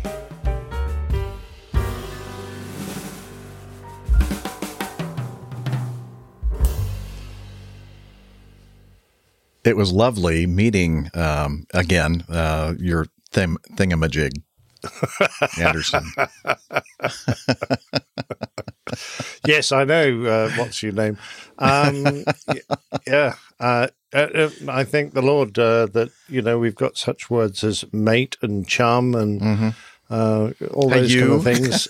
yeah, yeah, yeah, exactly. But unfortunately, in the formal ways of introduction, you can't say, oh, "Yeah, mate, I'd like you to meet this bloke." I, that's I always dread it being in public um, forums or situations, and I'm sitting there thinking, I know that this person's walking up. I'm I'm going to have to introduce this person to this person, and I don't remember what this person's name yeah, is. So why don't you two introduce each other? yeah, exactly. Uh, yeah. Uh, but, uh, you know, from officer training school onwards, we were taught the proper way of introductions. You know, uh, ladies to uh, gentlemen, uh, senior uh, or junior to senior. Senior. Mm-hmm. Uh, so, you know, um, it was it was all very, had to be done properly. It mm-hmm. definitely had to be done properly. Oh, of course. Yes. So, I, yeah, I think when they, they learned that I was useless, uh, they found other jobs for me. Keep keep uh, Anderson out of uh, the public eye. Exactly. Yeah. Yeah. Worked for me. Lots of great. I mean, there's so many things you talked about on on this uh, installment of your uh, four fourteen Form fourteen. Um, uh, I don't know where to start. Um, so, so many amazing experiences you had. I especially liked the taking off with, uh, I guess, the um, canopy not locked. At what point would it? At what point would the would the wind stream uh, catch the? Catch the canopy well, I'm and guessing, rip it off. I don't know, but uh, it depends on the aircraft because uh, some aircraft had um, canopies that weren't actually driven uh, very mm. um, strongly, uh, so they would flip off at a moment's notice. You I probably noticed thought. before you got too far down the runway, right? Well, you, the trouble is you do accelerate quite quickly, so no, uh, you know you you might not. And there's so much noise, you might not even notice the wind noise. Mm. Uh, I mean, I've sat on an airliner, and um, the canopy, the cockpit seal of the opening window beside you um, might not be quite sealing properly, and you're, you're hammering down the runway in a mm-hmm. A three forty, and you're thinking, "There's an awful lot of noise from this window. I wonder if it's shut properly." I know. I've done that, like. Yeah. Ah, you know, you're yelling out the uh, the speeds and the you know eighty, eighty knots, huh? What'd you say? Just give them a thumbs up. Absolutely. Yeah. Yeah. And then hopefully yeah, the yeah. pressurization kicks in and starts sealing all those uh, bad, all those leaky gaps. Sealed. Yes. Yeah. yeah. Anyway, right. good Lovely stuff. Members. Thank Thanks. you again for uh, for the uh, Plain Tales uh, Form fourteen installment. No problem. All right. So we got about ten, we got about ten to fifteen minutes left, like Liz is telling me. So whatever I feel like doing. You mean in regards to the show, I, I think the is show. what she means. That's okay. correct. um, Do not misinterpret. I am not misinterpreting. Thank you. Um, let's see. I guess. Number seven. Number seven. Okay. Uh, got a phantom. In Tim Van Ren. Oh, yeah. Keeping with the. The whole uh, continuity of the uh, F four Phantom. Uh, this is from Tim Van Ram. I think he was with us earlier. I'm assuming he's still with us in our live audience. Uh, he says, I ran across this uh, worthy GoFundMe site that is raising funds to save this great F four S Phantom two from a scrap heap. The folks behind the project want to relocate it from Arizona to the former Castle Air Force Base in Central California, I think it's Merced, California, to the wonderful United States Air Force Museum that's housed there. I thought A P G folks might be willing to send a buck or two to help with this fine effort and at the very least be made aware for made aware of it. Thanks for sharing. Best, Tim Van Ram. And the article um, is... Uh, well, it's from GoFundMe, and uh, so it's not really an article. And uh, Craig Cook has uh, started this fundraising campaign, Help Save the Bunny Phantom. And so far, they've raised two thousand four hundred twenty-five dollars out of uh, the goal of ten thousand dollars. And uh, I'm, he says, I'm raising money to benefit Castle Air Museum, and any donation will help make an impact. Thanks in advance for your contribution. contribution to this cause that means so much to me and to anyone who appreciates our proud history of military aviation. Uh, let's see. Now, I think I have um, that uh, slide, Liz. Can you put that up yes, there? The do. the Dead bunny eye. fountain. Well, I had it all already queued up. Oh, you did. I'm sorry, you did. Sorry. Okay. Oh, my bad. There you go. There it is. Um, F four S Phantom two, uh, build number one five five five three nine, I uh, may have added an extra five in there, was last flown on May second, nineteen eighty-six, when it left its home at N A S Point Magoo in Southern California and flew to its new home in the Arizona desert at Davis-Monthan Air Force Base near Tucson. It's been preserved there for the past thirty-six years, but will be sent to the scrap pile to be destroyed unless the museum raises fifty thousand dollars to prepare the plane for release from the boneyard and transportation to Castle Air Museum in Atwater, California. Uh, they're looking for a pilot too, Nick, uh, so you might want to uh, contact no, them. No, not in your life. Down, that's an old Navy bucket of bolts, so that'll be, that'll be an old Navy crap can. Yeah, exactly. I, I'm still trying to work out why Castle Air Force Base I don't know. Pay money to get a Navy airplane there. That is a good question. Yeah, they yeah. must have bumped their heads or something. Um, let's see. For the purpose of this particular effort, we are asking you uh, your help uh, or asking you to help us reach a minimum of ten thousand dollars or twenty percent of the required amount. More would be great, but anything helps. Uh, Castle Air Museum is one of the largest outdoor military aviation museums. I guess it's a equal opportunity employer um, for different services. Uh, has the infrastructure in place specifically for this aircraft. Please make your donation to preserve the last of V X four Evaluator's F four Phantoms. This unit played a crucial role in the effective operation of Navy and Marine aviation units, as it was V X four that tested and evaluated new aircraft, weapon systems, hardware, software, including needed updates and the development of recommended combat tactics for new systems. This is literally that last of these particular aircraft, and their place in aviation history cannot be overstated. So anyway, uh, we'll have a link to Brilliant. that. If I'll tell you what, I would fly if they put a bunny in the back for me. Oh, they could probably do that. Mm. Oh, you mean like, oh, like I'm thinking of a stuffed animal, but you're talking about a different type of bunny. Ah, well, gotcha. I I wasn't going to comment, actually, on account of the fact that you, you actually came remarkably close to my desires. Okay, well. He says that to me all the time. Okay. Um, hmm. Number ten. Okay. Uh, let's see. Oh, we have some audio feedback from James Cole. And uh, so let's uh, see what he has to say. Hello, A P G crew. This is James, codename V H Pilot, from sunny Southern California, more specifically near Victorville, where there is a Boeing seven twenty-seven that is on private land adjacent to the Victorville, Southern California Logistics Airport, K V C V, and it has a registration number that can still be read, November five one eight D A. Now, Captain Jeff, I wondered if you had any time in this aircraft, going back to your early Acme Airline days. I've attached a photo of this aircraft, how it looks today. I hope none of the airplanes you've flown recently look like this. Obviously, it's seen much better days and has been mostly scrapped. However, it leads me to a question. How does an airline pilot keep track of the time that they fly? I know as a private pilot, I keep track in a paper log, but that would be very tedious for all the legs that you fly in a given week or month. How do you keep track of time, and how would you know if you ever flew this aircraft? Would you have to go back to your old logs? Love the show, love Plain Tales, love Doctor Steph's input and insight into being a jumper dumper. And Miami Rick, I have a clear view of the skies over the San Gabriel and San Bernardino Mountains of all of the jets approaching the Ontario and Los Angeles airspace from the east. And on departure, many cargo jets fly directly overhead as they're climbing out to destinations like Rockford, Illinois, the major cargo hub.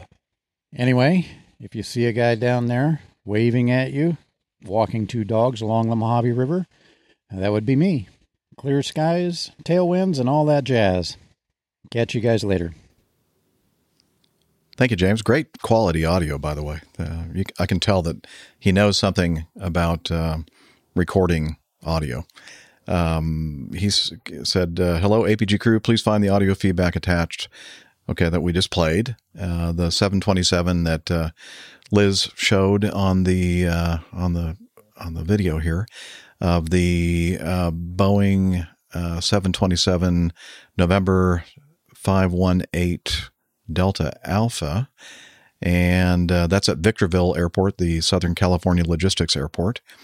And he asked us, uh, oh, he said uh, this photo was taken by his daughter, uh, who happens to be a San Bernardino County Sheriff deputy, uh, which explains the patrol car, oh, that you see in the foreground there. Uh, by the way, there are many photos online of this aircraft that when it was in service, but I didn't include them due to copyright concerns. Well, thanks. Uh, we don't worry about it, though. um, no, do. we do, actually. You know, Nick really does. Thank you, Nick, for tr- attempting to keep us out of trouble. Um, yeah. So so to answer your question first, uh, I'm sure that I have flown that particular airframe several times uh, because I just recognized the tail number five one eight uh, Delta Alpha. Um, and then he asked, how do we as airline pilots keep track of our time?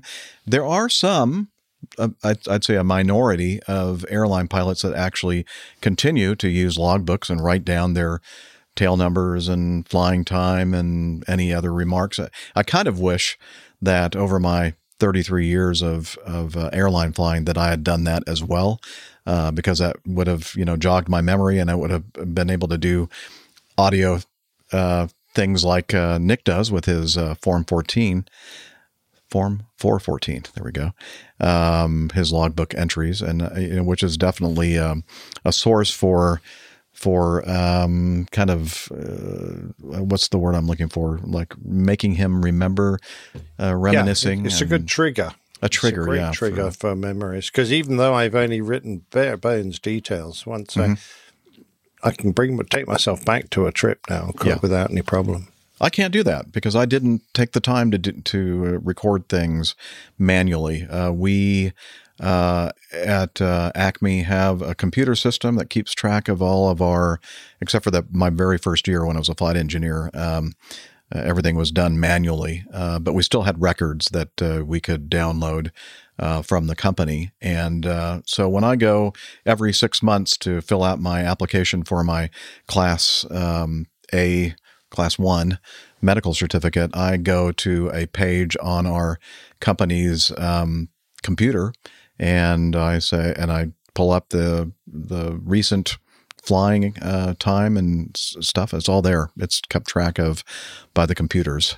And I did uh, early on for several years kind of make printouts of all my trips with all the flight times and the tail numbers and everything else. I guess I could probably go back, and uh, I think I did that for maybe four or five years. Uh, I could probably go back and, and research it and see if I could find that tail number somewhere. But uh, yeah, but I I don't um, I don't think that would be an easy task. So, um, but that's the way at least.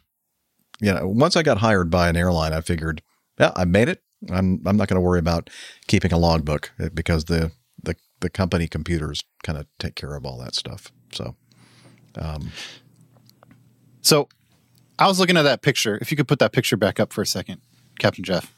Mm-hmm. I'm I'm looking at this picture and I'm thinking, man, that airplane looks pretty rough. Mm-hmm. Imagine imagine being Captain Jeff, and that's the youngest of the four airplanes that you've flown that's retired. Mm. Wonder what Wait the oldest looks like. Oh, I see. Of the, yeah, but I mean, okay. If you but if you consider that I, I, I did fly the Mad Dog, I think that would be younger. I think you mean this this particular model or this particular airframe of the seven twenty-sevens is one of the youngest yeah, yeah, ones. Yeah. Ah, okay. Yeah, you're right, and. Honestly, I hate to admit it, but uh, that was after one of my, my landings. Um, and that's why the wings are gone and the then the, the T-tail is gone. Falling off, yeah. And the engines, too. Yeah. Oh, yeah. Yeah, it was not a particularly good uh, landing that day. Yeah, it's sad, isn't it, looking at the shape that thing's in? I uh, Yeah, I mean, I, I get knocking off the two side engines, but, man, knocking that middle engine out of the tail must have... Uh, really been an impressive some, feat yeah, on a was, landing. It was, it was a very firm landing. I must admit, you know, looking at that uh, trooper's car, that uh, sheriff's car, um, it looks so, looks so modern in comparison that it looks like something out of a science fiction movie. Mm-hmm. Yeah, yeah. Yeah. That was a great airplane, though. I really do miss flying the seven two. And, and any of those folks listening to the show who uh, had the opportunity to be a crew member on it, I think would agree with me uh, that it was a it was a fantastic. Even even a flight cabin crew. Um, you know, most of the people that I still fly with uh, every now and then who were back in the you know flying in the nineties and the early two thousands uh, will will tell you that uh, they. They really loved the airplane as well. So, anywho, so I guess uh, hopefully that answers your question, James. And um, yeah, we're going to go ahead and wrap it up. I know we didn't cover everything that we had hoped to today, and um, it's please, a little bit. Uh, Liz. Yeah, it will. Yeah, I'm happy. She's happy. She's going woohoo in the background. Not really. Uh, not yeehaw, because I'm not allowed to do that. Uh, you're not allowed to do a yeehaw. Well, you're Canadians are kind of cowboys too. Yeah, you can do the yeehaw. No. I, I, should I should I play my my new uh, yeehaw? Yeah, yeah, do it. Okay, where is it? Um, you uh, bunch of cowboys. Yeah. Uh, here we go. Yeehaw! Anyway. Uh, so yeah, it's going to be a little bit shorter show than normal because I'm kind of being pressed up against the time. I need to kind of get some things together and, uh, head down to Roswell so I can, uh, rehearse and sing for, uh, church this afternoon. And, uh, let's see. So before we, Um, leave you, let's tell you a little bit about our website, airline pilot guy dot com. Several things there on the site. We have information about our our crew here. Oh, by the way, Nick, I need to get some information from you so we can update our site. And yeah, uh, sure. The community, not you, not the other Nick. Nick's, oh, okay. Nick well, C. Mine's out of date as well.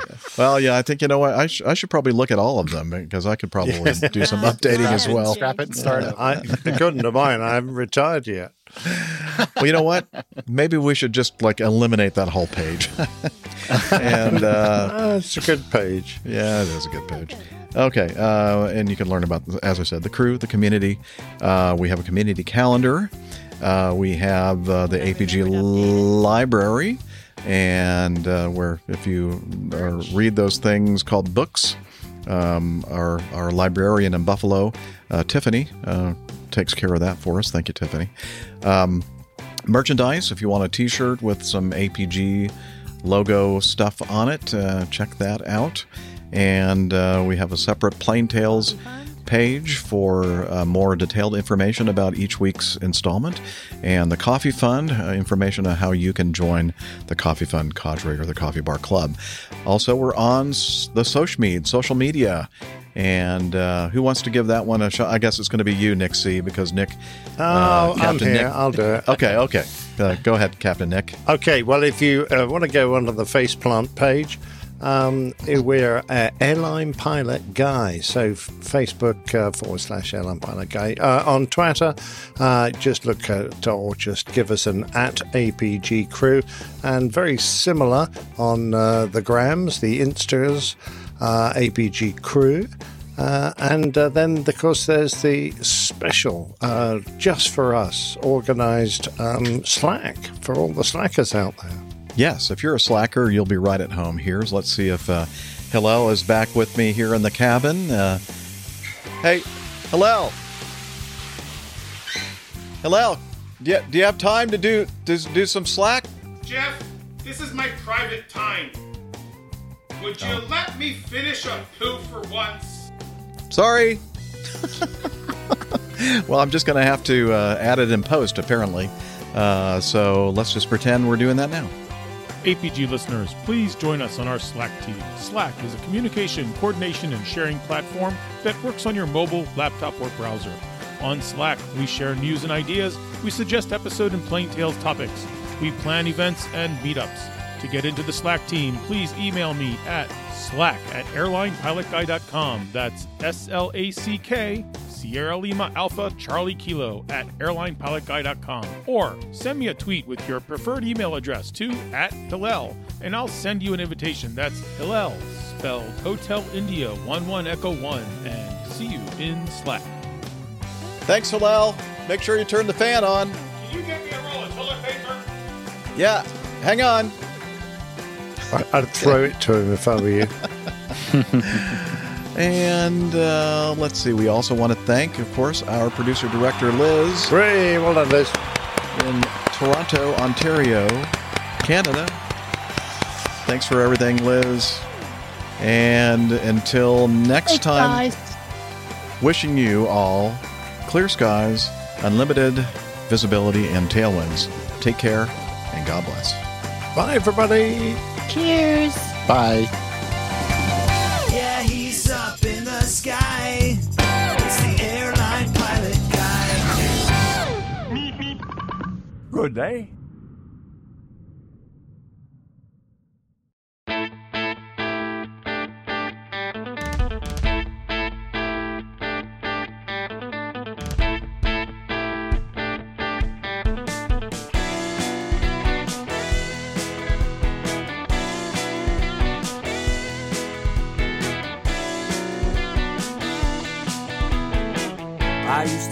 Such a good, good pilot till I started A P G. I opened doors for little old ladies. I helped them to their seats.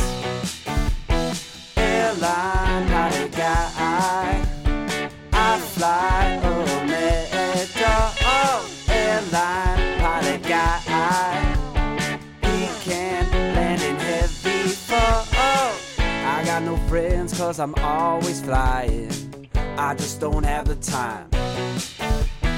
But I can land this old plane, I can land it just fine.